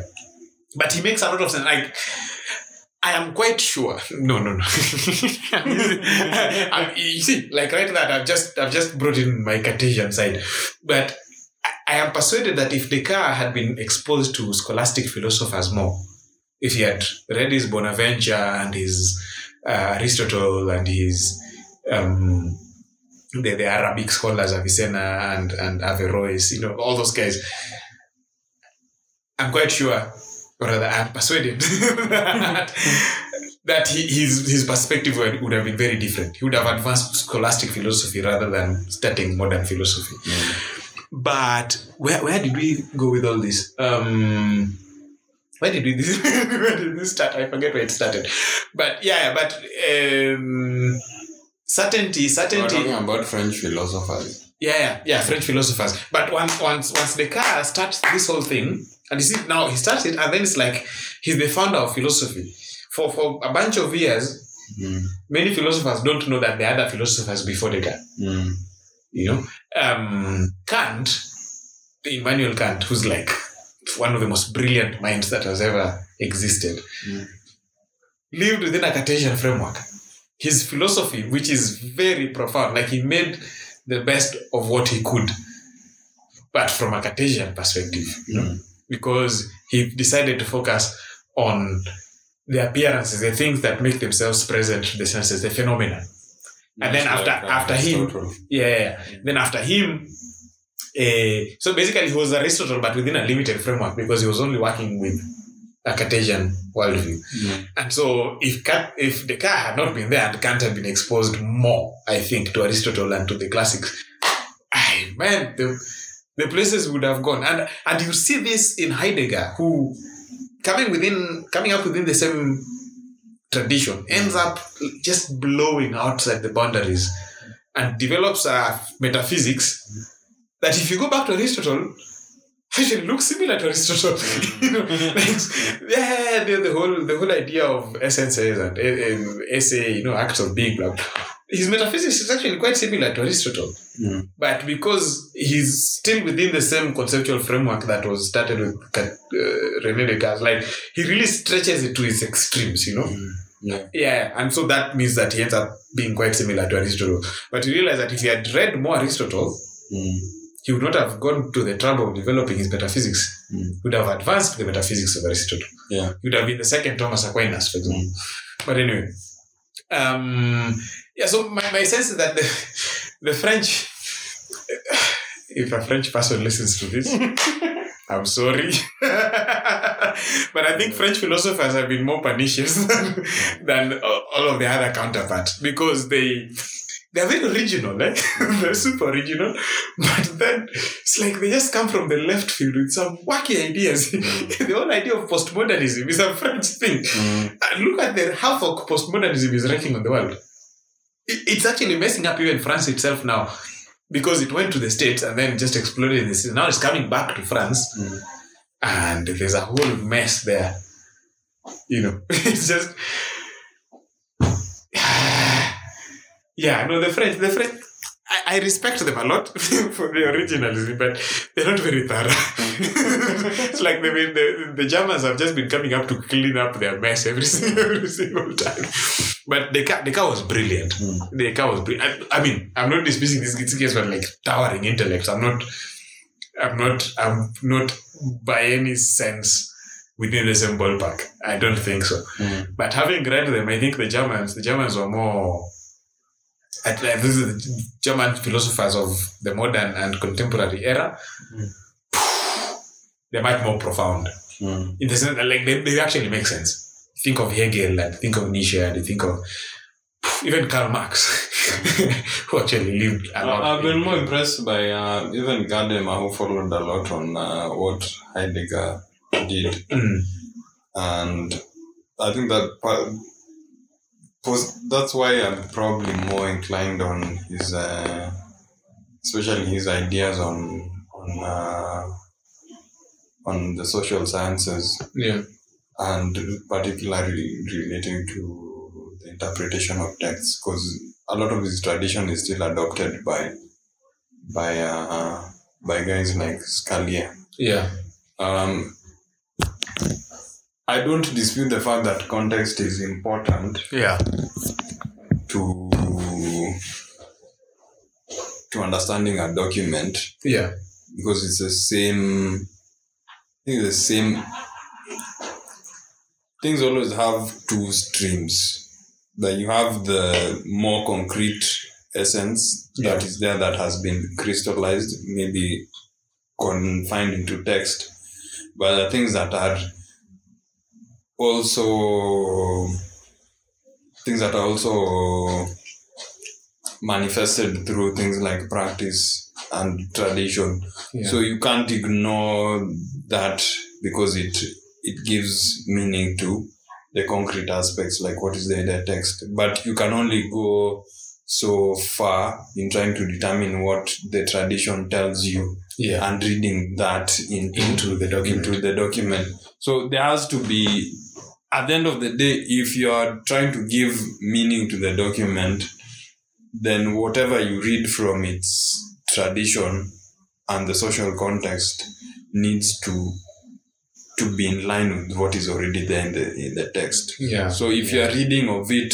would seem to be completely removed At odds with the document. from with the document, Yeah. then I think that is a I mean, I mean, you should know that. Yeah. Okay. Yeah. Clearly, I'm I'm going out on a limb. Mm. Yeah. Anyway, uh, I mean, I'm, I don't know, man. Kitamba used to be. I guess this is true of everyone. Mm. But Very simple-minded about things. Mm. Lately, I've, I've even the whole idea of colonialism has just been because the way I see things now is that things are a lot more complex than a simple worldview can Mm. can give you, Mm. and and it's and you have to keep that fact in in in mind. You know, you have to keep that fact in mind. You can't. Because if, if you approach the world with a simple worldview, yeah, it's, it's fine. I mean, you- depends on your level of intellectual development, yes, but you approach it with a simple worldview that is rigid, and then you become a totalitarian. Mm. Yeah, you become you become worse than what whatever it is you're trying to fight. Mm. You know, when when when it becomes okay, free Palestine or like, no, no, no, no, it's, it's not that simple. Mm. Yeah, yeah, I mean, even even I, having looked at all the facts that I have access to, I think even in that issue of uh, Palestine versus Israel, I think I think the Palestinians bear more responsibility for the current situation than than the Israelis, because Israel's armed forces have never invaded any country. Ever, ever, ever, ever, ever. There's never been a point where Israel said we declare war on Jordan, on Egypt, on Lebanon, on you know. They always act in response to attacks Mm. even the present crisis, yes, started how? This guy, these guys know for sure that it's Ramadan. Like they headed towards Eid. Mm. Then the mosque, the third holiest site of Islam, Al-Aqsa, Mm. which is actually built on top of the old temple. Solomon- Solomon's temple. yeah, yeah, yeah. Was it really Solomon's temple? I think that temple uh, was rebuilt by Herod. No. Yeah, yeah, yeah, yeah, yeah. Solomon's temple Hmm. was raised by the by the Assyrians. Is it Assyrians or the Baby- Babylonians? It was brought to the ground. Then the Persians conquered. Yeah, Babylonians. Co- Persians conquered Ah, you're Babylon. talking about no, no. I, Yeah. agree, I agree with you because Yeah. it was Ezra that came back. With Ezra and Nehemiah. Uh, Yes, came back. Ezra, the high priest, who came back and I think rebuilt. it was Babylon. Yes. Yeah, Babylon. Bab- Hmm. Nebuchadnezzar. No? Yeah. Nebuchadnezzar, yeah. So they. And then after that, they. No, it was actually it was actually the Persians because no, the Persians did not raise the temple.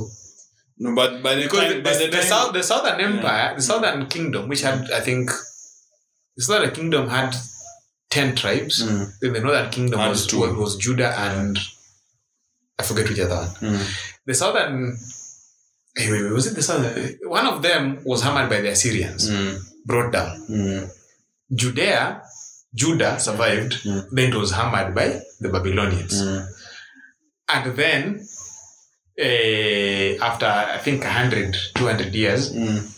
because like the book of the prophet Daniel is written, even the whole the whole Old Testament is actually compiled in exile. Mm. Yeah, yeah, yeah in Babylon. But if you're talking about the king who released um, Cyrus. the prophet, that was Cyrus. Cyrus, the was Great, not- king of Persia. was king of Persia, Yes, not yes. of Babylon. Yes, not of Babylon. So Persia conquered Babylon Mm, and all of the territories that Babylon yes. ruled, Mm, and then he freed Ezra mm, and a bunch of other exiles. The, the elites basically were also in exile in Babylon. Mm. So then you guys go back and rebuild your, your temple. Temple. They rebuilt it, but then the Hellenes came, the, the Greeks. Mm. this is the part that the Protestant Bible misses actually Ah, it because doesn't have that. it doesn't have this the section of the the Maccabees and a Mm. bunch of other books which So there's an actual destruction of the temple at that time. yeah they messed up the temple real bad it's in the Maccabees yeah and, and even it's corroborated by other historical documents and so it's the Romans that then come Mm. so this whole period between uh, Persia Mm. and Rome Mm. is missing from the Protestant But okay, Bible. l- l- what, what But- is the reason for that that that gap? Because I've, I've, I've, I've tried to grapple with it. Mm. Uh, I, I, I would I, I, I don't want to speak categorically about it, but uh, the Protestant Reformation took away certain like took off scrubbed the Bible of inconvenient facts. mm, Yes. So yeah. There's there's sections of the epistle of St. James which Luther, for example, wasn't very happy with mm, just a rest. um, these books that are now called apocryphal, deuterocanonical, the, the, I think there are seven of them, Mm. were already there, but they were just dropped from the translations that were made from the Latin Mm. to the to the other languages. I'm not very sure about this, so maybe we need to bring in a, a scriptural scholar at some point to tell us about about this.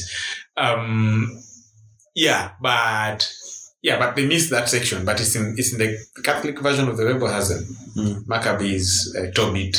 Okay, Tobit tells of the story of these guys in Nineveh, the Assyrian, the Assyrian exile, um, as well as uh, I think wisdom is wisdom. Hmm. No, no, no, no, no. Ecclesiasticus, Ecclesiasticus. Next, the, the, Then Baruch, Yeah. um, and I, I think there are seven of those books Mm. anyway so the the the the the the, the, the greeks show up they also defile the temple they bring it down it's only the romans who come in and because the romans want to be friends with everybody they say jews ah you want your temple okay rebuild it and so herod Mm. in the period just before christ is born rebuilds the temple that's why in the in the gospel there's this section where jesus talks of uh, he's actually talking about his own body being bro- broken into pieces and then him reviving it in you know when he tells them "Br- uh, bring down demolish this temple and i will rebuild it in three days Yes. and actually that accusation is used against him in the house of caiaphas Mm. uh, during the passion. But it's actually, and the guys say earlier on when he's talking about bring down this body and we'll, no? then the, the Pharisees are like, dude, it took 40 years to rebuild this thing. you want to bring it down and build it in three days. Mm. Nonsense, you know. Mm. What they mean by those 40 years to rebuild the temple is Herod's rebuilding. Okay. And that was the one that really expanded the temple, like it made it really big. So the western wall that is there right now is from Herod's temple Uh, and it's from the 40 years after Christ Christ died when the Romans Mm. after being fed up with Jewish rebellion just destroyed like they just flattened the Jerusalem mm. so the whole temple was destroyed Mm. this wall I think was on the brow of a hill the western wall that these guys go to pray so that's why it's, it's like survived then later on after the the Islamic conquest of the place another temple was built on top because you see Muhammad claimed ancestry from Abraham Mm. yeah, because it's a Ishmael. Actually, for Muslims, Abraham did not go to sacrifice Isaac. And the sacrifice Ishmael. He had to sacrifice Ishmael. Mm. Yeah. and it's interesting because many Muslims don't know this. And I, I hope I'm not overstepping my bounds, but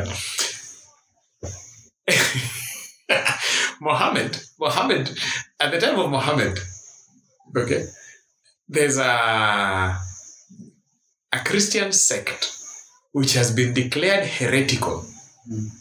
that is extant in Arabia. Mm. Okay, that had been started by Nestorius. It's called Nestorianism Mm. which denies the divinity of Christ. Okay, talks of Christ as a prophet who is, you know, so, so the whole idea when, when Muhammad goes to the Nestorians with his visions, okay, the Nestorians approve Mm. because they're like, yeah, yeah, you actually you're talking of yeah, Isa is a prophet. It's not, it's not, no, he's a prophet. He's the highest prophet, yes, but he's a prophet. That's the idea that Muhammad has of Christianity, a heretical Christian sect, not canonical Christianity, which at this time I think is just developing its Western roots. So, yeah, many many of them don't know that, that fact that Mm. Islam was sanctioned by a heretical Christianity. yeah, yeah, and it's only the Jews. The Jews rejected him. You were like, "Ati, you're coming- you're a, ati a prophet, Mm. dude. Eh, no, no, we- sorry, we don't accept you. And that's that's where the hatred between the because the Jews didn't accept Muhammad. They're like, we've had all our prophets, but you're not a, you're not even one of us. How you Can, can you come here and tell us you're a prophet? Mm. get out. But of course, at this time, there's Jews all over Arabia and all over the world because after after Judea had been raised by the Romans, the Jews were exiled all over the place. Mm. It's only until 1947, no, no, late 1800s up to 1947 that lots of Jews migrated back to the land that they initially called home. Mm. Um, hey, where did this begin? I forget where this all began. Um, yeah, but anyway, uh, uh, ah, yeah, yeah, yeah, the whole, the whole, the, f- the fact that uh, these guys know it's Ramadan, they're in Al Aqsa Mosque, and then they start throwing rocks at Israeli police. The Israeli police, the guys know this place is your holy site. We don't want to come there Mm. because you guys consider consider us infidels. Mm. Like we don't want to come into the mosque. We don't want to attack people. Why are you throwing stones at police? Mm. Is that peaceful protest? Mm. So the police retaliate. I mean, because you're not going to throw stones at police and then they're just there. Even here in Kenya, you try doing that, you'll be shot. in fact, it might be worse than, than, than, than, than Israel. If you want peaceful protest, protest peacefully. Yes. Yeah, yeah, yeah, protest peacefully. Of course, they had grievances. I think there's some guys who are going to be to be displaced and evicted from their houses and all. It's okay. I mean, just do your protest peacefully. Don't throw stones from a mosque at people you consider we consider infidels Mm. because they'll come into your mosque because these guys have experience of 60, 60 70 years of being pissed off by you guys. You know. Mm. Of course, you're going to come in. Don't throw any stones. Carry your placards, walk peacefully, you know, so that if, if they actually react violently, it is clear that it was them provoking you. Mm. They do that. Israeli police go in, you know, like they light up the they light up the place, and then Ha- Hamas, Hamas, a terrorist organization, tells Israel that you remove the police from there. Mm. Yeah. dude, fuck off. yeah, Just, nothing. yeah, who are you to tell me to, to, to remove? No, fuck off, leave me alone. Then uh, Hamas starts firing rockets into Israel. I, you know, Hamas is such a stupid organization. And I hope they don't come and kill me. They- they come and slit my throat. Because that's the kind of human beings they are by day. These guys are bastards. Anyway, you know, they're firing missiles from civilian homes. Mm. You know, like you put a rocket battery on a roof of a residential house Mm. and then you fire it. Of course, it's going to be raised down. Yeah, you fire it into Israel. Mm. First of all, those rockets are not going to hit the ground because Israel has this sophisticated system, the Iron Dome system. It just, and that thing is marvelous. It just brings down all the missiles that are coming in, Mm. just plucks them out of the sky and drops them to the ground. Mm. unless it's headed to a place where there's no where there's no nothing of importance if it's going to a farmland ah, okay we'll let it fall Mm. but if it's going to a, a, a neighborhood a residential neighborhood it's plucked out of the sky nicely Mm. so you're throwing up to now, I think they've now hit 2000 rockets It's just firing 2000 rockets That's good. and they're not even aiming at it they're just firing them indiscriminately Mm. you know into Beersheba and Tel Aviv and a bunch of Sderot a bunch of well populated towns Mm. Imagine if those rockets all hit the ground. Mm. And then you're firing. So now, if, if the Israelis want to take out your rocket batteries and then you put them on residential houses, Mm. you know what these guys do? This, this is the thing that amazed me, by the way. That Israel will not launch a strike without warning the civilians in that place. Mm. Like they drop leaflets, they send alerts on, on, on, on email, they make phone calls. Yesterday they destroyed yeah, yesterday being which date? What was the date yesterday? 15th. Fifteen. Yeah, they destroyed an office block that had, uh, or rather, a building that had the offices of some Al foreign Jazeera. press offices, Al Jazeera. I think AP had its offices there. Mm. Hamas had its intelligence offices there as well. Mm. They called these guys an hour. They called the landlord, like they called the landlord an hour beforehand and said, "In the next one hour, we are going to bring down this building." Mm. Yeah, yeah. yeah. Please evacuate everybody. Mm. evacuate everybody just just because we don't want to kill civilians Mm. yeah that's which army does that we no if somebody wanted to destroy civilians they would just Mm. shoot the place Yeah. which ci- we uh, they called the landlord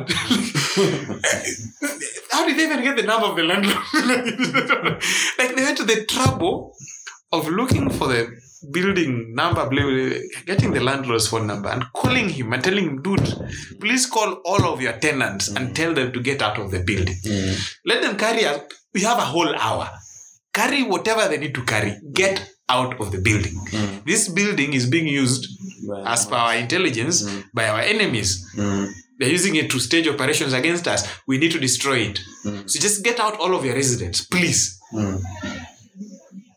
I mean, dude, no army has ever done this.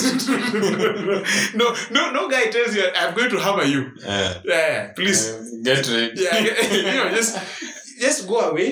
And then they strike the, the building with surgical precision. There's like buildings on both sides, you know.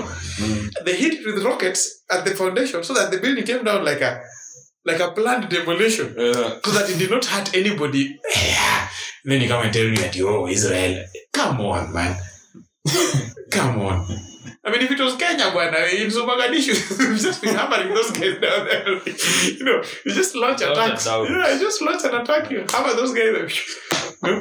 but anyway, where? But the, there are always two sides to a story. Mm. I I never want to to voice an opinion that is uh, is, is definitive. Yeah. Seems almost definitive of the issue. I think the best for me sometimes is to let the actual people who are concerned to to hash out the issue and talk about it. Sometimes you be- may, may be very far removed from Yeah, some of the nuances involved. yeah, So, as much as we may be more, say, critical than the general public and be able to to hash out so-called bullshit yeah, sometimes it's best if those people who are actually involved to be part of the discussion. Not to say that people should not discuss issues yeah. of public interest. Yeah, no, no, it's true, it's true. And of course, me, I, I'm just looking at this whole thing and yeah, I think people are being just dishonest a lot. Mm. And of course, the, the, I think the whole the point from which this whole thing comes out. Oh, sorry, just before you even go there, there's this TED talk given by Chimamanda Adichie. Mm. I don't, I don't know if you've watched it. I don't Uh, follow. Hmm. Yeah, there, there, no, there's one TED talk that she gave called "The Danger of a Single Story." Mm. which I've been thinking a lot about lately, especially since I've been reconsidering my perceptions of the colonial history of Africa. Hmm. Um, yeah, where she talks of you know this temptation to tell a story from only one perspective Mm. all the time. She she gives two examples. One is uh, they had when she was a kid in her family, they had this house help, house help or, or shamba boy, I think Mm. whom I mean, who was not at the same in the same social class, Mm. and so she couldn't think of this person as having being able of to to to partake, or rather to being able to express abstract thought, something like to have dreams, you know, the things that people in the middle class normally engage in. Mm. That's one, and then she goes to the states and the story that the people in the states have of her background is very one-sided. Mm. But be- she- I mean, she basically says, yeah, maybe, maybe maybe you need to try and look at the story from the perspective of the other side. But I think whenever whenever you're talking of a, a society, and no offense against, I have Muslim friends, and I hope I won't offend them with this, but it's a bit complicated when it comes to Islam Mm. yeah things get uh, things get all squally you know like it's just it's it's very hard to tell a story about islam Mm. even peterson actually contends with this when he says that you know he doesn't know what to make of the fact that muhammad was a warlord Mm. like there's many things you can say about christ you know even violent things but one thing that christ was not was a warlord Mm. there's many things you can say about Buddha. One thing he was not. Warlord. Hmm. Mm. Even Abraham, you know, Abraham actually, there was a time when he actually mastered a whole group and went after kings who had kidnapped Lot Mm. and hammered them in battle. But he was not a warlord. Well, okay. I, I But agree, then- on, I agree Yeah. Hmm. with Peterson on a lot of things. but that is one where I'm not not convinced because Hmm. if you look at the history of of it theologically speaking Yeah. about the people who you could say that God has found favor with, they Yeah. were not. Some of them were actually good people. We Yeah. could say that this is a virtuous person Mm. but there are people who are not necessarily virtuous as in some of them are called blooded killers as in uh, david was the ideal sense of a warrior Yeah, yeah, yeah, yeah, yeah. so you could not ne- you could No, not forget entirely even that. say- I mean, actually, and I don't think, therefore, that you disagree with Peterson on this because he actually brings it up Mm, in the case of Jacob. mm, says, I mean, this is the guy who founds Israel, No, the genealogy of the Mm. and Messiah. st- stole his And he's just a rascal throughout. From the beginning, this guy is just, you, you wouldn't want Jacob as a friend, you know? Yeah. Mm. Dude, ah, ah. Ah, no, no, no. You keep your, keep to your lane. I keep to mine. Your story is, you know. Mm, Yeah. No, but I mean, it's a fact. Mohammed was a warlord mm, um, there's this recently Ayan Hirsi Ali, and I understand the paradox of quoting an ex-Muslim as an authority on Islam. Mm. The same way I would I would bristle at somebody quoting an ex-Christian as an authority on Christianity. Mm. But having being aware of that fact, there's this dichotomy she draws between Muhammad in Mecca and Muhammad in Medina. mm, In Mecca, Muhammad is a very peaceful character. He's one for converting people mm, without forcing them to convert, like purely through the force of argument. mm, But when he goes into Medina, which is where he now launches, jihad yeah, the whole jihad that, I mean, like in his own lifetime, he sees Islam just explode. He becomes a militant. And Islam, from that point, Islam spreads through violence. Mm. And there's a solid argument to be made for the possibility that if Islam had not been spread through violent conquest, it would have been a very fringe religion. Mm, Yeah, yeah, it would have, it would perhaps it would still be there even now, mm, but it would be a minority like Zoroastrianism or one of these other smaller mm. smaller religious traditions. It's it's true, but Yeah. you see, it's it's not something that I would want to blame Islam for and say Mm. that this thing puts a permanent stain on on, on the religion. on the religion Mm. because it's something that is very very true of Christianity. You may not necessarily say that the religion espouses some of the the ideals that made it popular Yeah, or spread it across the world. yeah, But you see, at the end of the day, it's still human actors who are in Yeah. place got in place. Yeah, who are going to be. So you, you for instance, say for instance, um, how Christianity spread in Africa. Yeah. Of course, there was initial wave that there was an entire tradition of Christianity in Ethiopia that did not need conquest yeah, to spread Hmm. but you also have like for a majority of of of African societies, a lot of it was spread through deceit and conquest. You can't run away from that. Um, I, I don't know. Perhaps you can. Mm. Perhaps you can because you do realize that yes, uh, the missionary impetus was very parallel to the impetus for conquest, but there's no place maybe a few, maybe there's a few places where people are forced to take on Christianity, even in Africa. And that is borne by the fact that, for example, even in Kenya here, there's a lot of freedom. Like Mhm. in terms of Christianity, there's a lot of diversity. In the places where Islam was spread by force, Hmm. it's monolithic. It's all Islam and all the minorities are persecuted. Yeah. I mean, Kenya is a prime example of this. I mean, in Kenya, Muslims are very free. Like, they have full rights, like every citizen. And we don't even think about it. Like, it's not even something that bothers us that a Muslim has the same vote and pays the same taxes and, you know, has access to the same justice system. And, you know, of course, there's the constitution recognizes the parallel justice at some levels, the Calvi court system. But even that, the fact that that is recognized is a thing that shows you that, I mean, it's a very, very tolerant society. And even if you look at the missionary tradition in Kenya, Mm. they are, I, I'm loath to think of a place where anybody was forced. Let, let me Or try and co- push or- it a or- little, or bit- coerced a, little, a into- little bit further. Yeah. Can you say the same thing of the situation in Europe? Mhm. Because okay, Yes. you may not, you may not In fact, in it Europe, may not be not it may not necessarily be in the sense of conquest yeah, but there was a lot of there was a lot of uh, control on questions of, of descent and Yeah.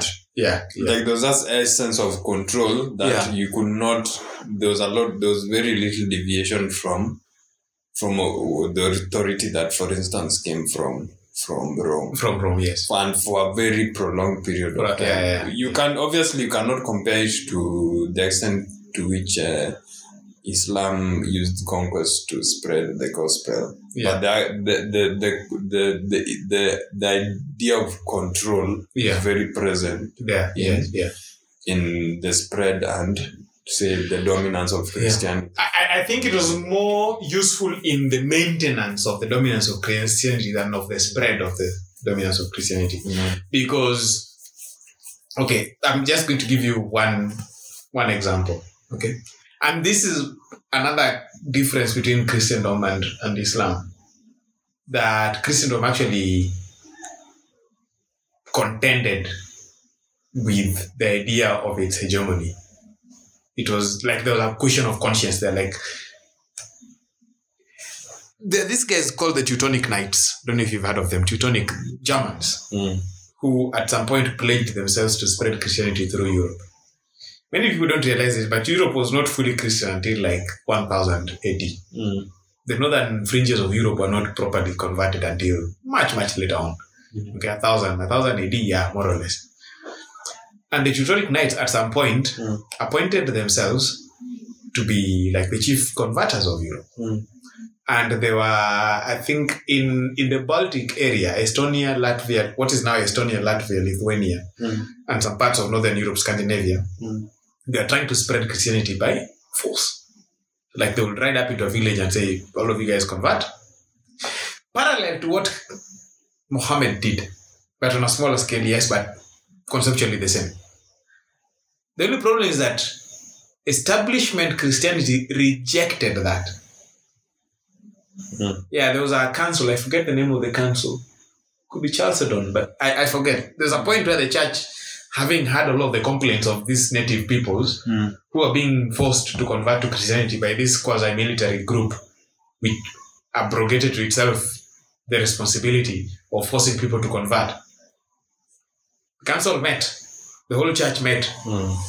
and a lot of Polish Polish uh, theologians, the theologians from Poland, were like the chief uh, exponents of this idea that no, dude, you cannot force people to become Christians. No. Because if you force them to become Christians, then they're not really Christians, you see. Mm. Now, Islam does not have that distinction. If you force somebody to become a Muslim, then he's still a Muslim. But if you force somebody to become a Christian, then Mm. it is impossible because you know you, you have to follow Christ freely for you to be a Christian. You- it is- so that is that is a fundamental difference.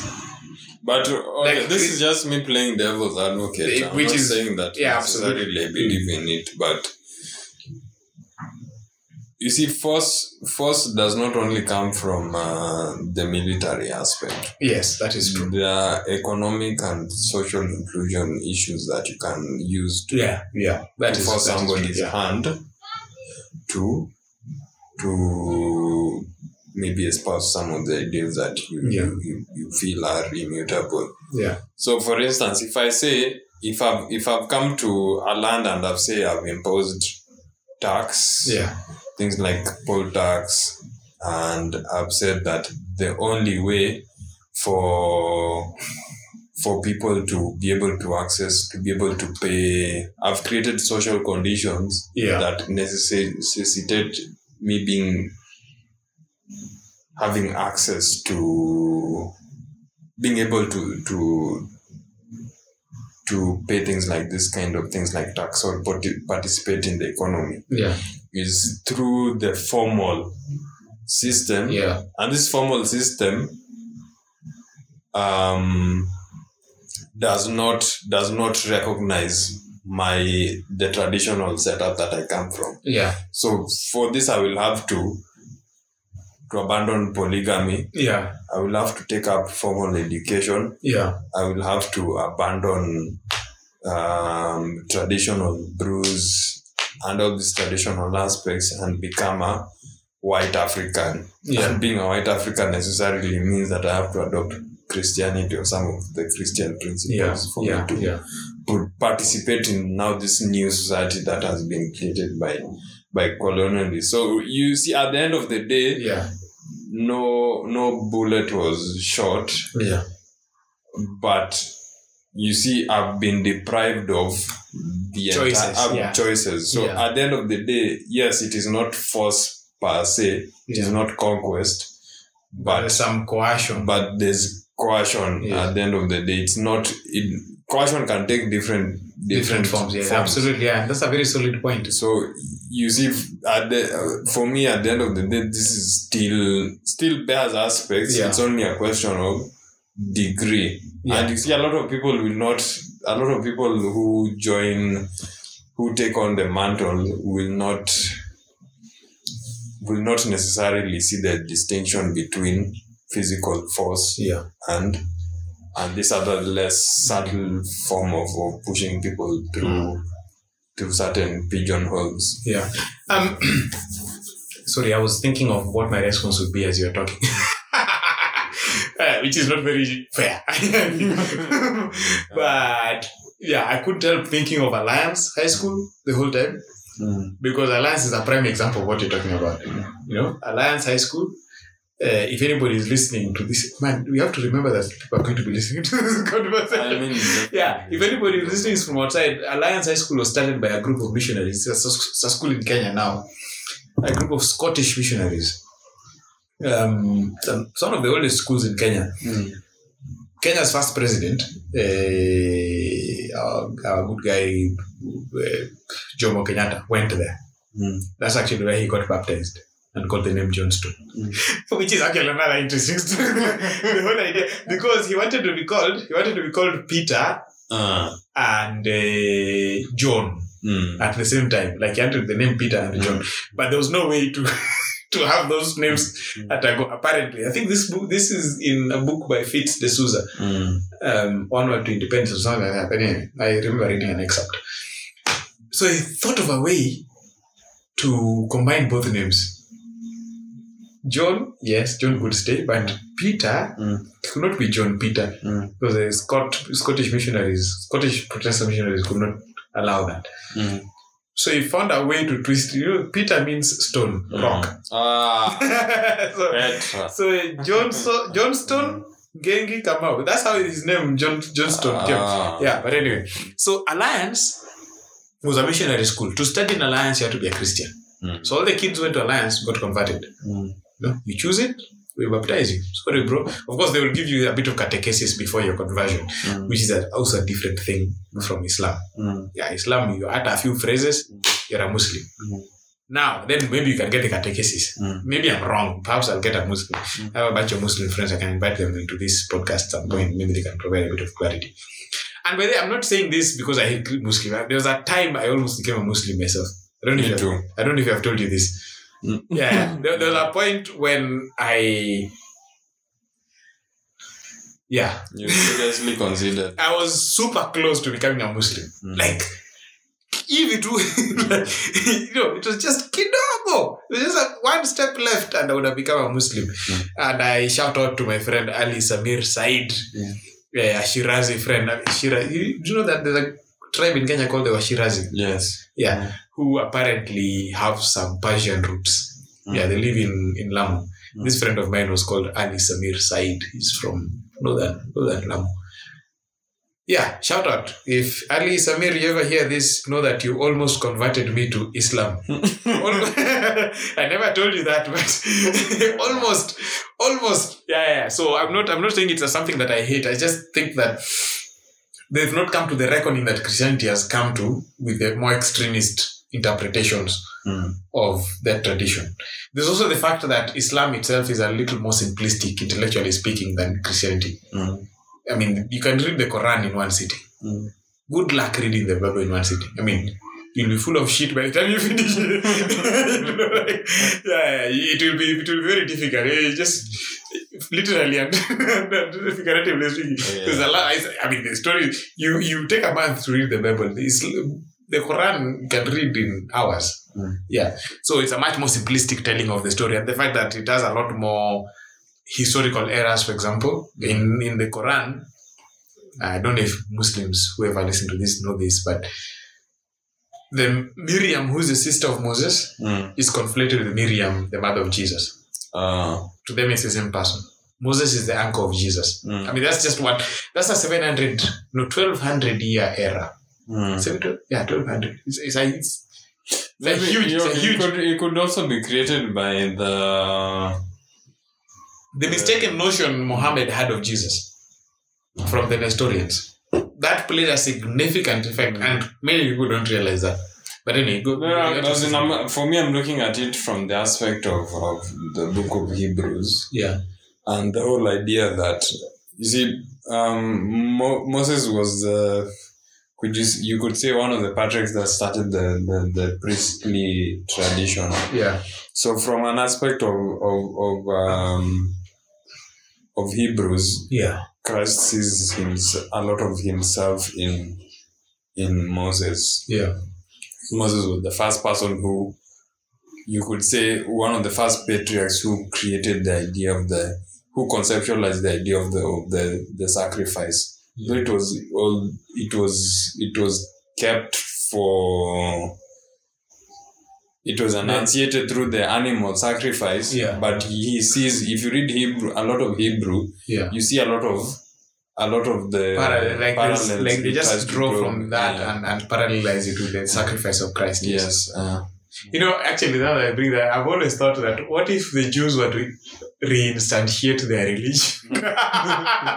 Would they be cre- would they be sacrificing goats in the uh, temple? Here's another thing that always comes to me whenever, if you read Leviticus, no? Mm. Leviticus and and yeah, I recently finished reading the Old Testament. Like I just started from Genesis all the way to all the way to is it um what's the last book of the New Testament? The Revelation. No, no, no, no. New La- Testament. the last book of the Old Testament, yes. Ah. Uh, Z- has, it has a Z. Mm. Uh, Z. Anyway, whatever. I read the whole thing. Mm. And when God describes the sacrifices that have to be made at the temple, uh, well, at that time the temple didn't exist at the tent of, of meeting, and of course it graduated to the temple, and the temple was, was constructed by Solomon. Hey, I'm like, how did they manage the blood? Mm. Because the sacrifice was being done every single day, Mm. and you have just goats and cows and sheep being brought in. You know, like there- oh, there's always sacrifices, and there's just blood flowing every Mm. like all the time. Like how, how do you, the place must have been filthy?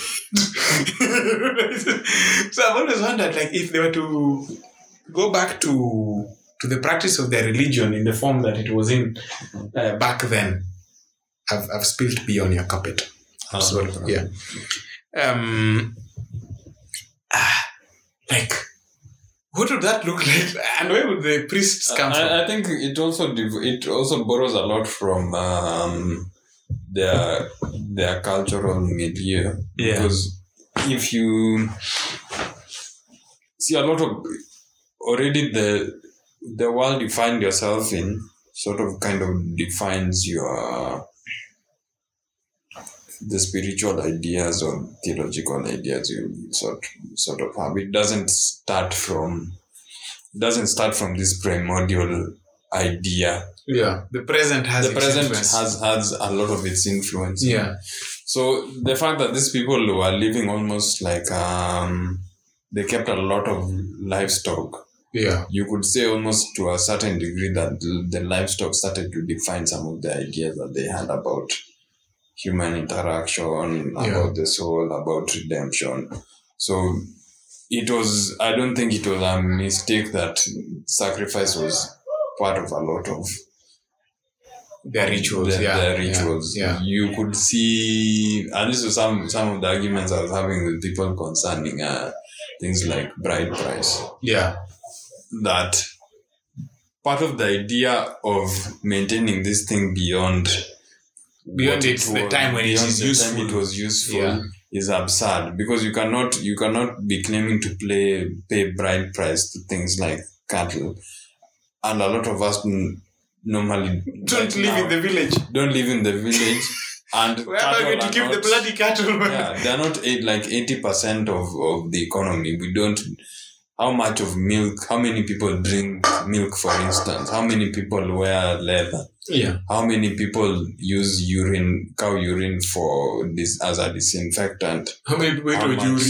How many people use urine? You So see? So when, when that, I'll explain life on cycle jury in changes. another podcast one day. Anyway, yeah, when that life cycle changes, it presupposes that a lot of our notions on how we interact with each other is, is going to change. So cattle will not be a primary source of of, of income. It will Yeah. not be a primary source. It's of not a medium of exchange. exchange. Yes, It will not define our relationships and will not solve our disputes. So it will Yeah. be very difficult for somebody to argue f- to me, for instance, that if I'm going to, for instance, and forgive whoever is going to be listening to this who has a daughter somewhere, yeah. that is going to expect me to be giving Him certain goats, number of cows. cattle of cattle. Like the hell, where are you going to keep the cows? You live in the city, for Christ. You live, you live in the air. You know, like you live in an apartment block. like you're on the fifth floor. Yeah. You don't have space for cows.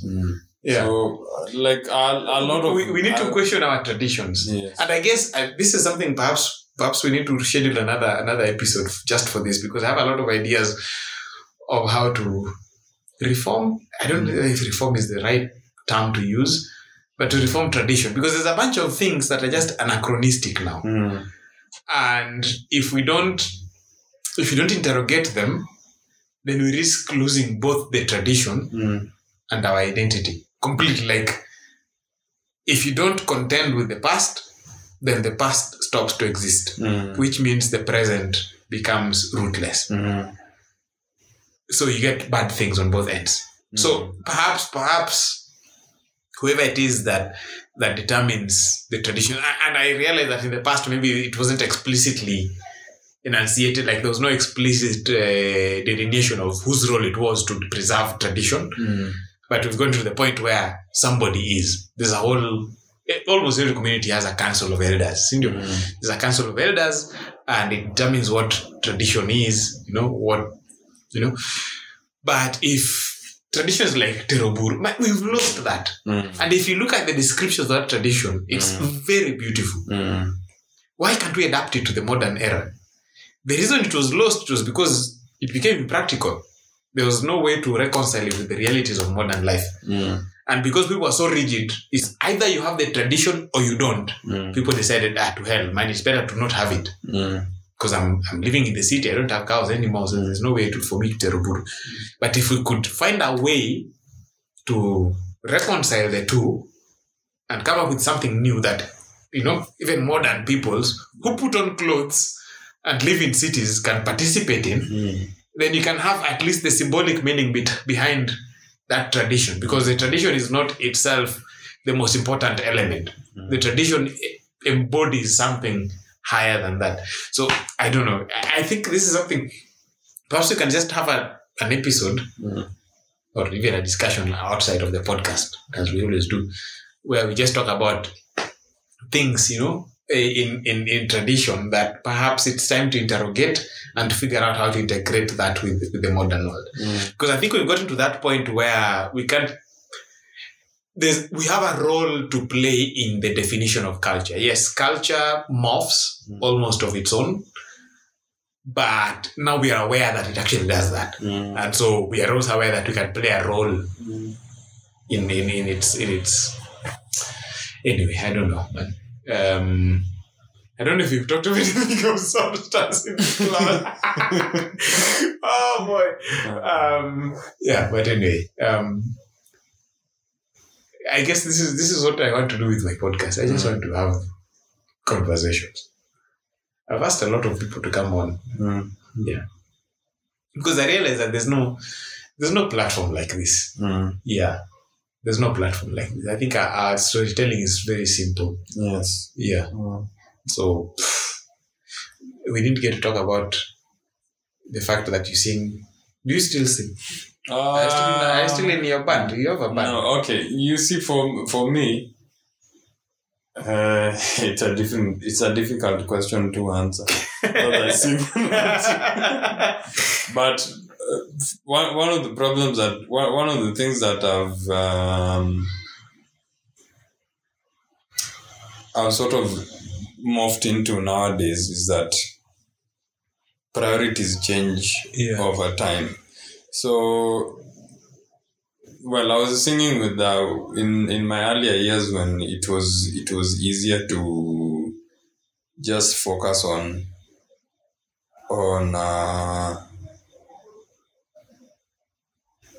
on more, more of my social aspects, like how how the things that I would say would define me, rather than the external aspects, like how how do I acquire wealth, how do I look al- look among my peers.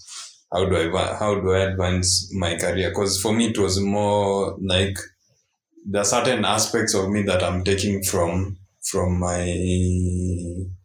historical setting that I want to advance because singing was was really essential to to how I grew up.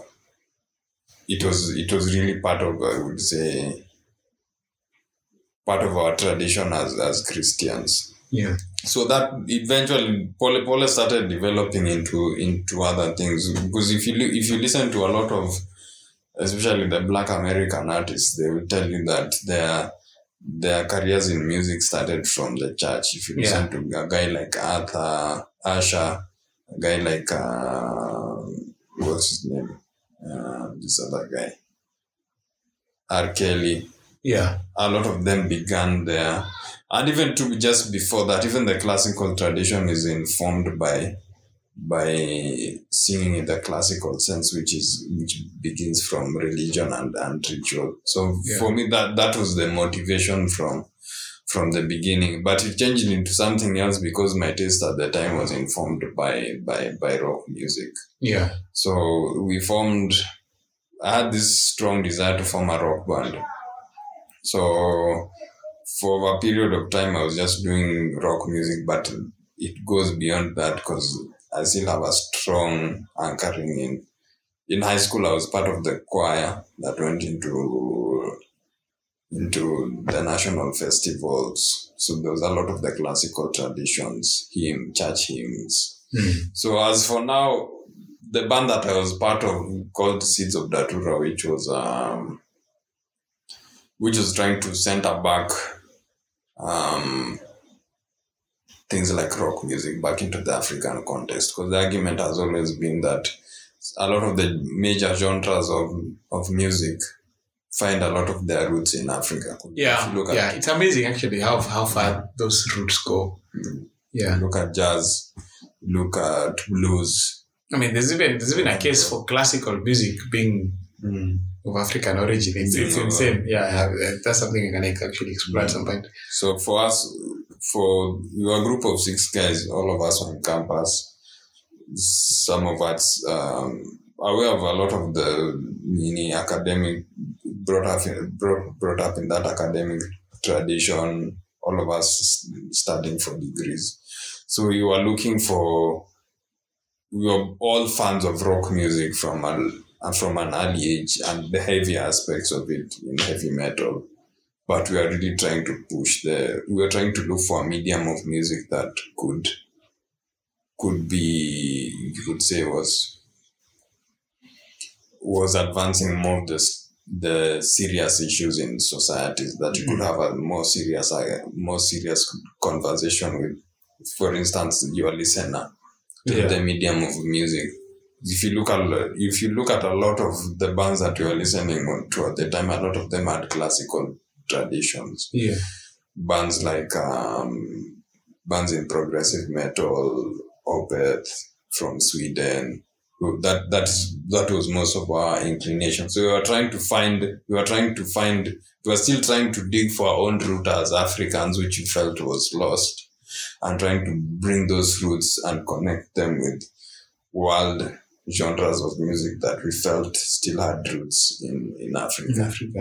Yeah, so we most of my application, most of my inspiration for music was from the classical tradition, from how you sing. I, I, I used to be a tenor one, Mm.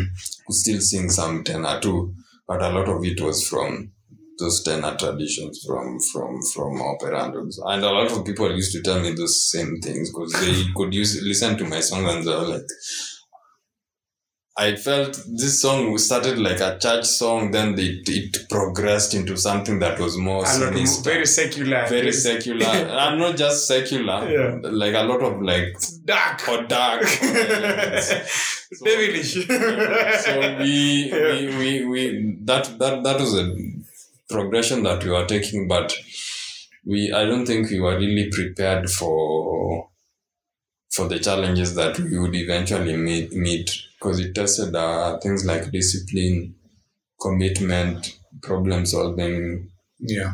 uh, Ingenuity. ingenuity, and just the idea of s- sticking together and being able to face traumatic situations and still stick to the goal that we had set out. Yeah.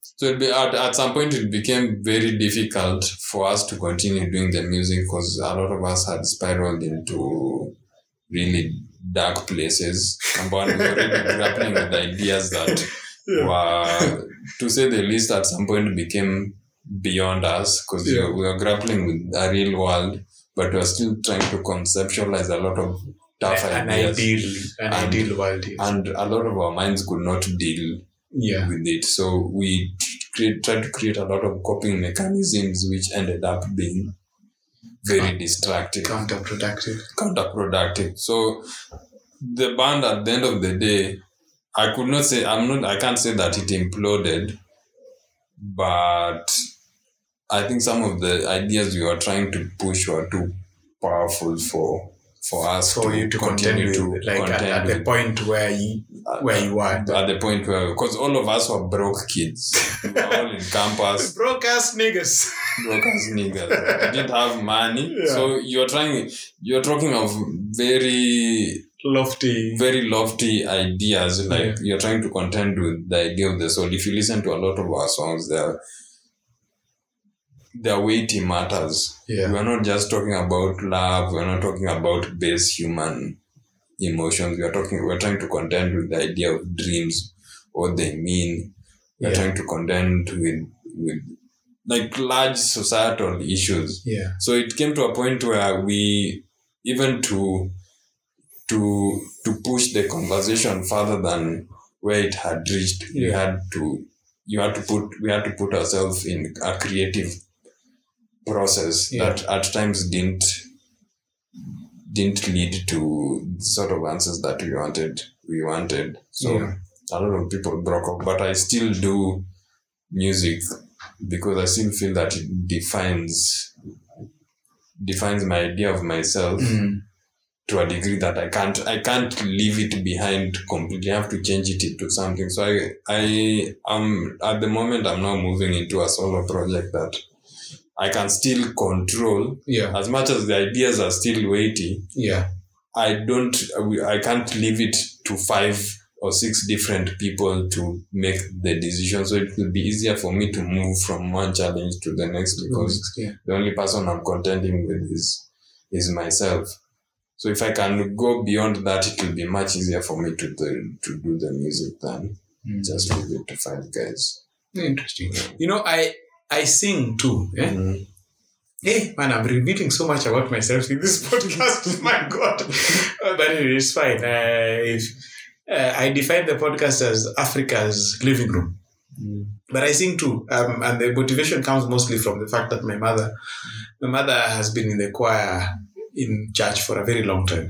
Um, so when I went to high school, and this has relevance to the fact that I almost became a Muslim, I was in a reli- I was in a crisis of faith basically from class seven to mid form one. So that's a, about one and a half years or something. Mm. Anyway, yeah. So when I went to campus, I was not very religious. Then at some point, a bunch of things led to me trying, starting to take my faith a bit more seriously. Mm.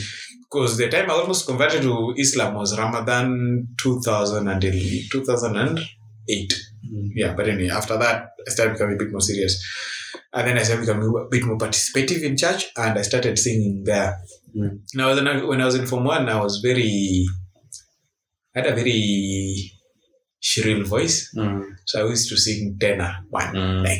I was almost alto, you know. like- yeah. And then one day in Form 2, I woke up and I had a cold and I couldn't sing Mm. and Uh, the cold lasted I think a day or two. And when the cold lifted, I couldn't sing tenor Mm. one anymore. I couldn't sing out like Mm. that almost alto. So I started singing bass, like Yeah. from shrill to like I can't, I can't, like even uh, there's some octaves I cannot rise to anymore. Mm. And so I started singing bass. My best friend was a choir master in in high school, but I really really love singing. Mm. So through campus, because of a bunch of circumstances, I never really got involved with the Catholic community in campus very deeply, like the establishment Catholic community, of course. I was involved with a fringe community. I think you know this story. Perhaps we can go more into detail with it later, but the establishment community, because I was in the University of Nairobi, the establishment Catholic community was in St. Paul's. Balls, yeah. So I was not very involved with that community uh, through campus, and so I didn't really get involved in the choir and you know the, the youth activities that were there. But then when I started working, mm, worked in Strathmore University. I've mentioned this, this before in another episode, so I have no problem mentioning it here. Strathmore University has a chapel, and there's a whole choir. Like the choir of Strathmore University, University Chapel is just it's it's amazing. It's those guys are pros and they sing very well. And so I started just joining them to sing, and I realized that they lacked in the bass department. So I just joined the bass.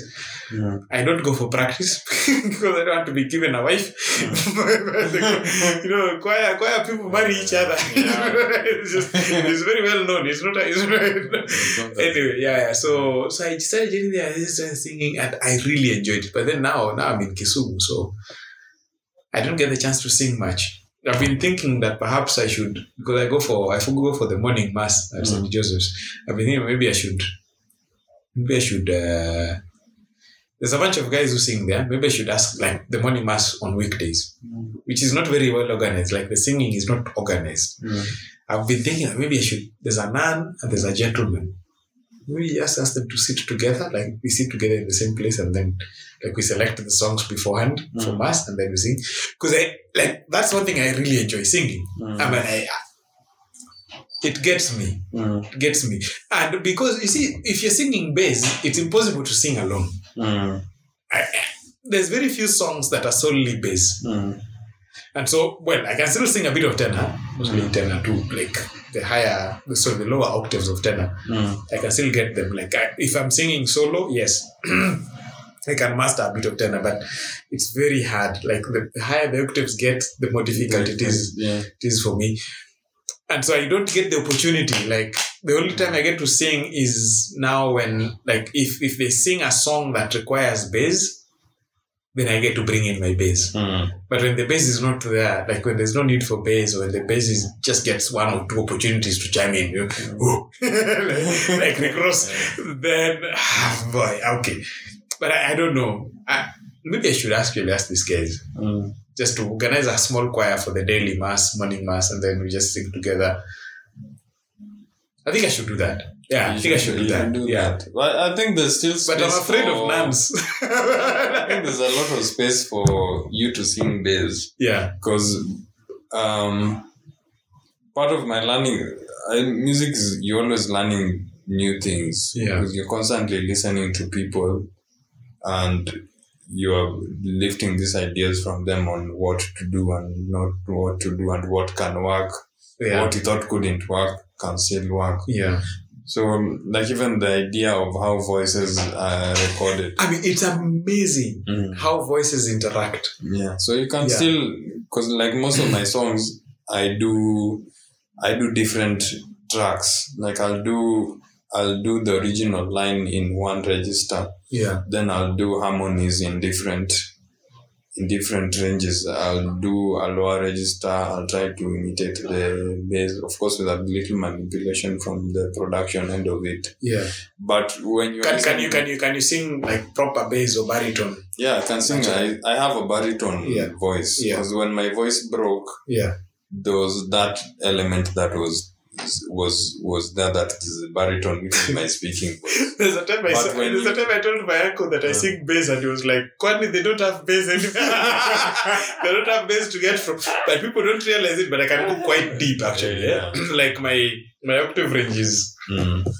I think I have a very wide range. You you have quite a wide range Yeah, yourself. I have a wide range. 'cause But- when when, yeah. when people hear me speak, Yeah, they think And you're then only a when- baritone. they think I'm a baritone Yeah. or a bass, but when Yeah. they hear me sing, they can't tell. Yeah, is that because there's a whether lot the of tenor. same I've had you person. sing once. Yeah, So I've, I've for over time I've tried to incorporate both the singing voice Hmm. and the and the talking voice, which people say should be the same, but it helps with. with Ah, really? Yeah, Ah, okay. should be the same. Like you can still sing in your talking voice because that should be your normal register. But I found for I've still been able to retain my my softer registers and the softer vocals, Yes, the, the tenor side. the tenor side. Yeah. But Me, when I get excited, I, I go very tenor. uh, But like in regular conversation, like right now, uh, Mm. it's the baritone comes out quite a bit. But when I sing, like I can go really low, uh, like really, really it surprises me. because, like, oh, you know, like, and then you're like, okay, so I can actually vibrate. Yeah, but Yeah. ideally, the the music industry has to. Sometimes, from an outsider, it looks like a, a very straightforward thing. yeah, but it's Especially not. if, if you find somebody who is talented, people normally ask, but this person can really sing. How is it that they are not successful? yeah, But you see, the music industry is one of those you could say is not a very structured profession or, or, or business enterprise. Because- especially our side of the Atlantic. especially outside of the Atlantic, Yeah. because the business has not been built to the Okay. degree in which it has been built in the West. The So when- Nigerians are really figuring figuring this. they're thing kind out. of figuring it Yeah. out but you see also then they're coming from a position where they have already gone through the struggle of establishing the framework Yeah, on how to be successful yeah. but here you find yourself where you could be Oh, could sorry, be sorry, very- sorry. Allow me to interrupt. I think I had mentioned in the last episode that this episode, Mm. this one that we're, we're recording right now, would be with a Nigerian. ah okay Then I checked my calendar and realized, no, no, no, no. I'll record that one on 29th uh, of May. uh, Yeah. So if anybody listens up to this point, they have to realize, okay, fine. Uh, Daniel Kobimbo is not a Nigerian. Sorry, guys. yeah, there's this fella that I met on Twitter who's Yeah. who's obliged me. Like he's super big. Like Mm. he was one of the team that made the first properly like big Nigerian podcast, uh, and he's in the entertainment industry there. So maybe I'll get to talk to him about how like they managed to find out to find success outside of Nigeria because contemporary Nigerian pop musicians are really exploding all over the world. Like they've taken over Africa, mm, it seems, Mm. and even in the rest of the world. I mean, people like Wizkid and what are these these guys called? Um, there's a bunch of there's a small cabal, you know, mm. who are like all over in Europe. They're being listened to in North America. They being they do concerts all over the place. Mm. Yeah, they really. I mean, anyway, so I interrupted. you. I hope you can remember where you were.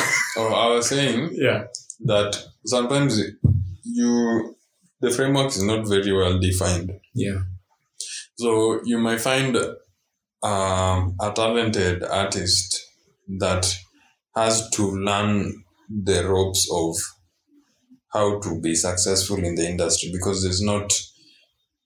number There's no there's- ropes. There's no ropes. There's, no, there's no academia that will train you that okay, this is okay. You have the ability to, to for instance, to sing yeah, and this is what you This need is to the do, path A, B, you C, can D. follow, This yeah. is the path you can follow. So you come into it with a lot of expectation, expecting that your talent, uh, I'm talented, I have, that's I have enough. free reign. Yeah, So you you are dropped into that situation and you find that there are a lot of things, number one, that you, you, you you don't know. You you you need to establish, for instance, things like an image Yeah. You And have that nobody knows actually. that nobody knows, Yeah. and also that it takes time because you talk of guys like Wizkid and uh, all these uh, artists that you know. They have been working on that craft for a long time. a long you only time, came yes. to know them maybe after four or five years when they've been doing Or this thing longer. or even longer, Yeah. or even 10 years. Guys like, um, what's his name? Uh, I mean, I was surprised to learn the other day that South Africa, this South African band, Mafikizolo. mm, Dude, these guys have been around since the 90s, man. yeah, long What the time. hell, man? So before you even break into, and this is the problem that sometimes you, as Africans, we do, or Kenyans, we don't have this the, the perspective on the Yeah. on the time that it requires for you to be able to achieve success. Yeah. and with the societal pressure, especially if you have, for instance, in my case, we are all guys who are in campus, you have parents who expect you to start earning a living and be successful and support the family two or three years out After of campus, campus. And you you may have this vision that because we a lot of the people who used to listen to our music thought that it was revolutionary Yeah. especially from the Af- African perspective, that there are people who can actually do this and conceptualize Western music in a very unique way. Yeah. But you see, the, no one had the patience or the time to to wait for that thing to to mature. Even for us who thought that we were conceptualizing that vision, Yeah.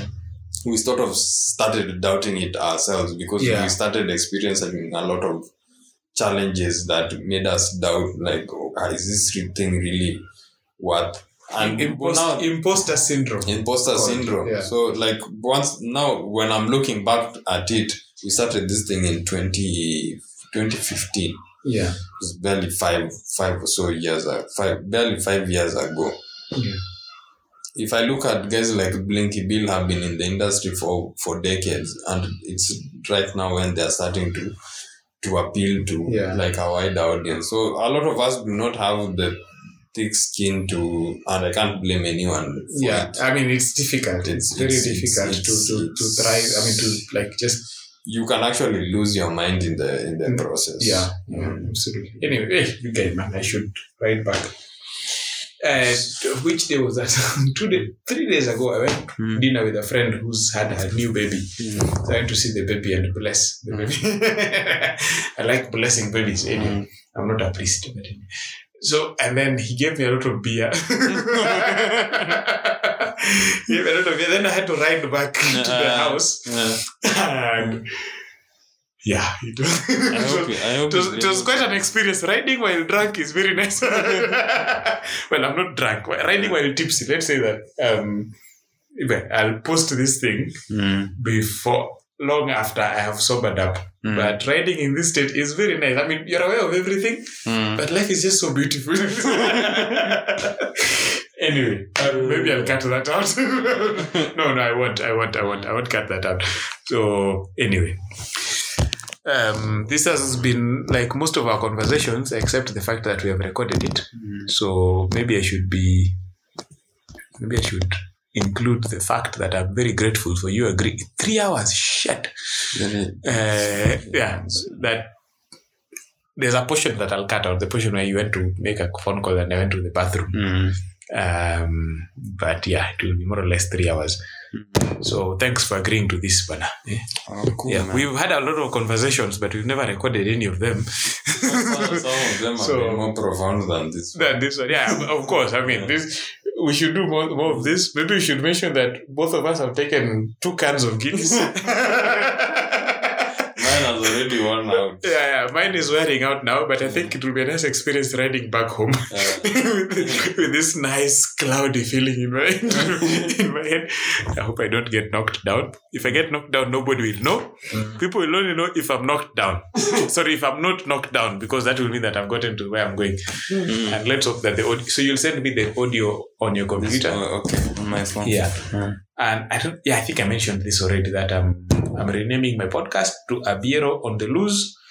So yeah, this podcast shall no longer be called no protocols observed. It's a difficult name to pronounce. And it's a good thing I'm changing it now because if, imagine if I had like a thousand listeners and then I'm changing the podcast name, they'll be shocked. What what's this new podcast in my feed? But anyway, th- there's something you mentioned which I thought would, might be permanent, I- and I think I'll, this will be the last thing I say. Um, that people don't realize the time horizon you need to develop skill, talent, um, a following, because you'll do it. You'll do it for three years four years, five years, six years, seven years, eight years. Mm. And I realized that this is a malaise in the African podcasting ecosystem as well. The most successful podcasts are those that have been around the longest, by and large. I mean, Joe Rogan, we- who was like the most successful podcast of all time, really started podcasting in 2010 or 2009. It's a long time ago. It's like the guy has been podcasting for a decade. And I realized that lots of Kenyan podcasts, I don't know if, how many you listen to, but perhaps you can recommend some to me at some point, haven't been around for long. So they come in and then they do a run for like six, seven episodes, then they stop. Mm. Then they come back again, another six, seven episodes, then they stop. Then maybe they stop forever. I've seen one, this lady called Adele Onyango. I don't know her very well, but she has a podcast called Legally Clueless, which I think has been running the longest for a continuous period, two years non-stop. And she's very successful at it because she's, you know, like she does an episode every week and it works for her. Bunch of other guys do that. But I think I told a friend that, you know, Savio. Yeah, no, sir. Yeah, yeah I told Savio that I think this is, Savio is a developer for whoever is listening. Um, yeah, web developer, but very smart guy. Um, that I, I figured out the problem with Kenyan podcasting. I didn't tell him what it was, but I think this is it consistency is the issue. So one thing I want to do with this podcast is like just every single week for the next 10 years, I'm going to have an episode. Well, you will For a have, to decade. have, you will have to have uh, a metaphysical Matthew that ensures that that idea Well, sticks. the only problem that is likely to stop me yeah. is if I die. yeah. Which is very likely, by the way. there's no, it's not, there- there's, there's a very large, it's a non-zero, there's a non-zero chance that I'll die before those 10 years are over. yeah. But if I'm still alive 10 years from now, Mm. this podcast will still be recording. Yeah, once a week. So that's 52 episodes a year. Mm. 10 years, that's 520 episodes. Yeah. I have started numbering them in, in such a format that I can take up to 999. So it's possible to record this thing for 20 years. Mm. Who knows where I'll be, I'll be in 20 years. Mm. Joe Rogan is 56 years old and he's still recording his podcast. When did this start? 10 years ago, which means he was 46. I've started Mm. mine at 27. So Mm. 10 years from now, I'll be 37. 27. And when I become a full-time writer, this might be the only thing that I do outside of writing. who knows? Anyway, um, I'll now clap, which marks the end. So anything we say after this,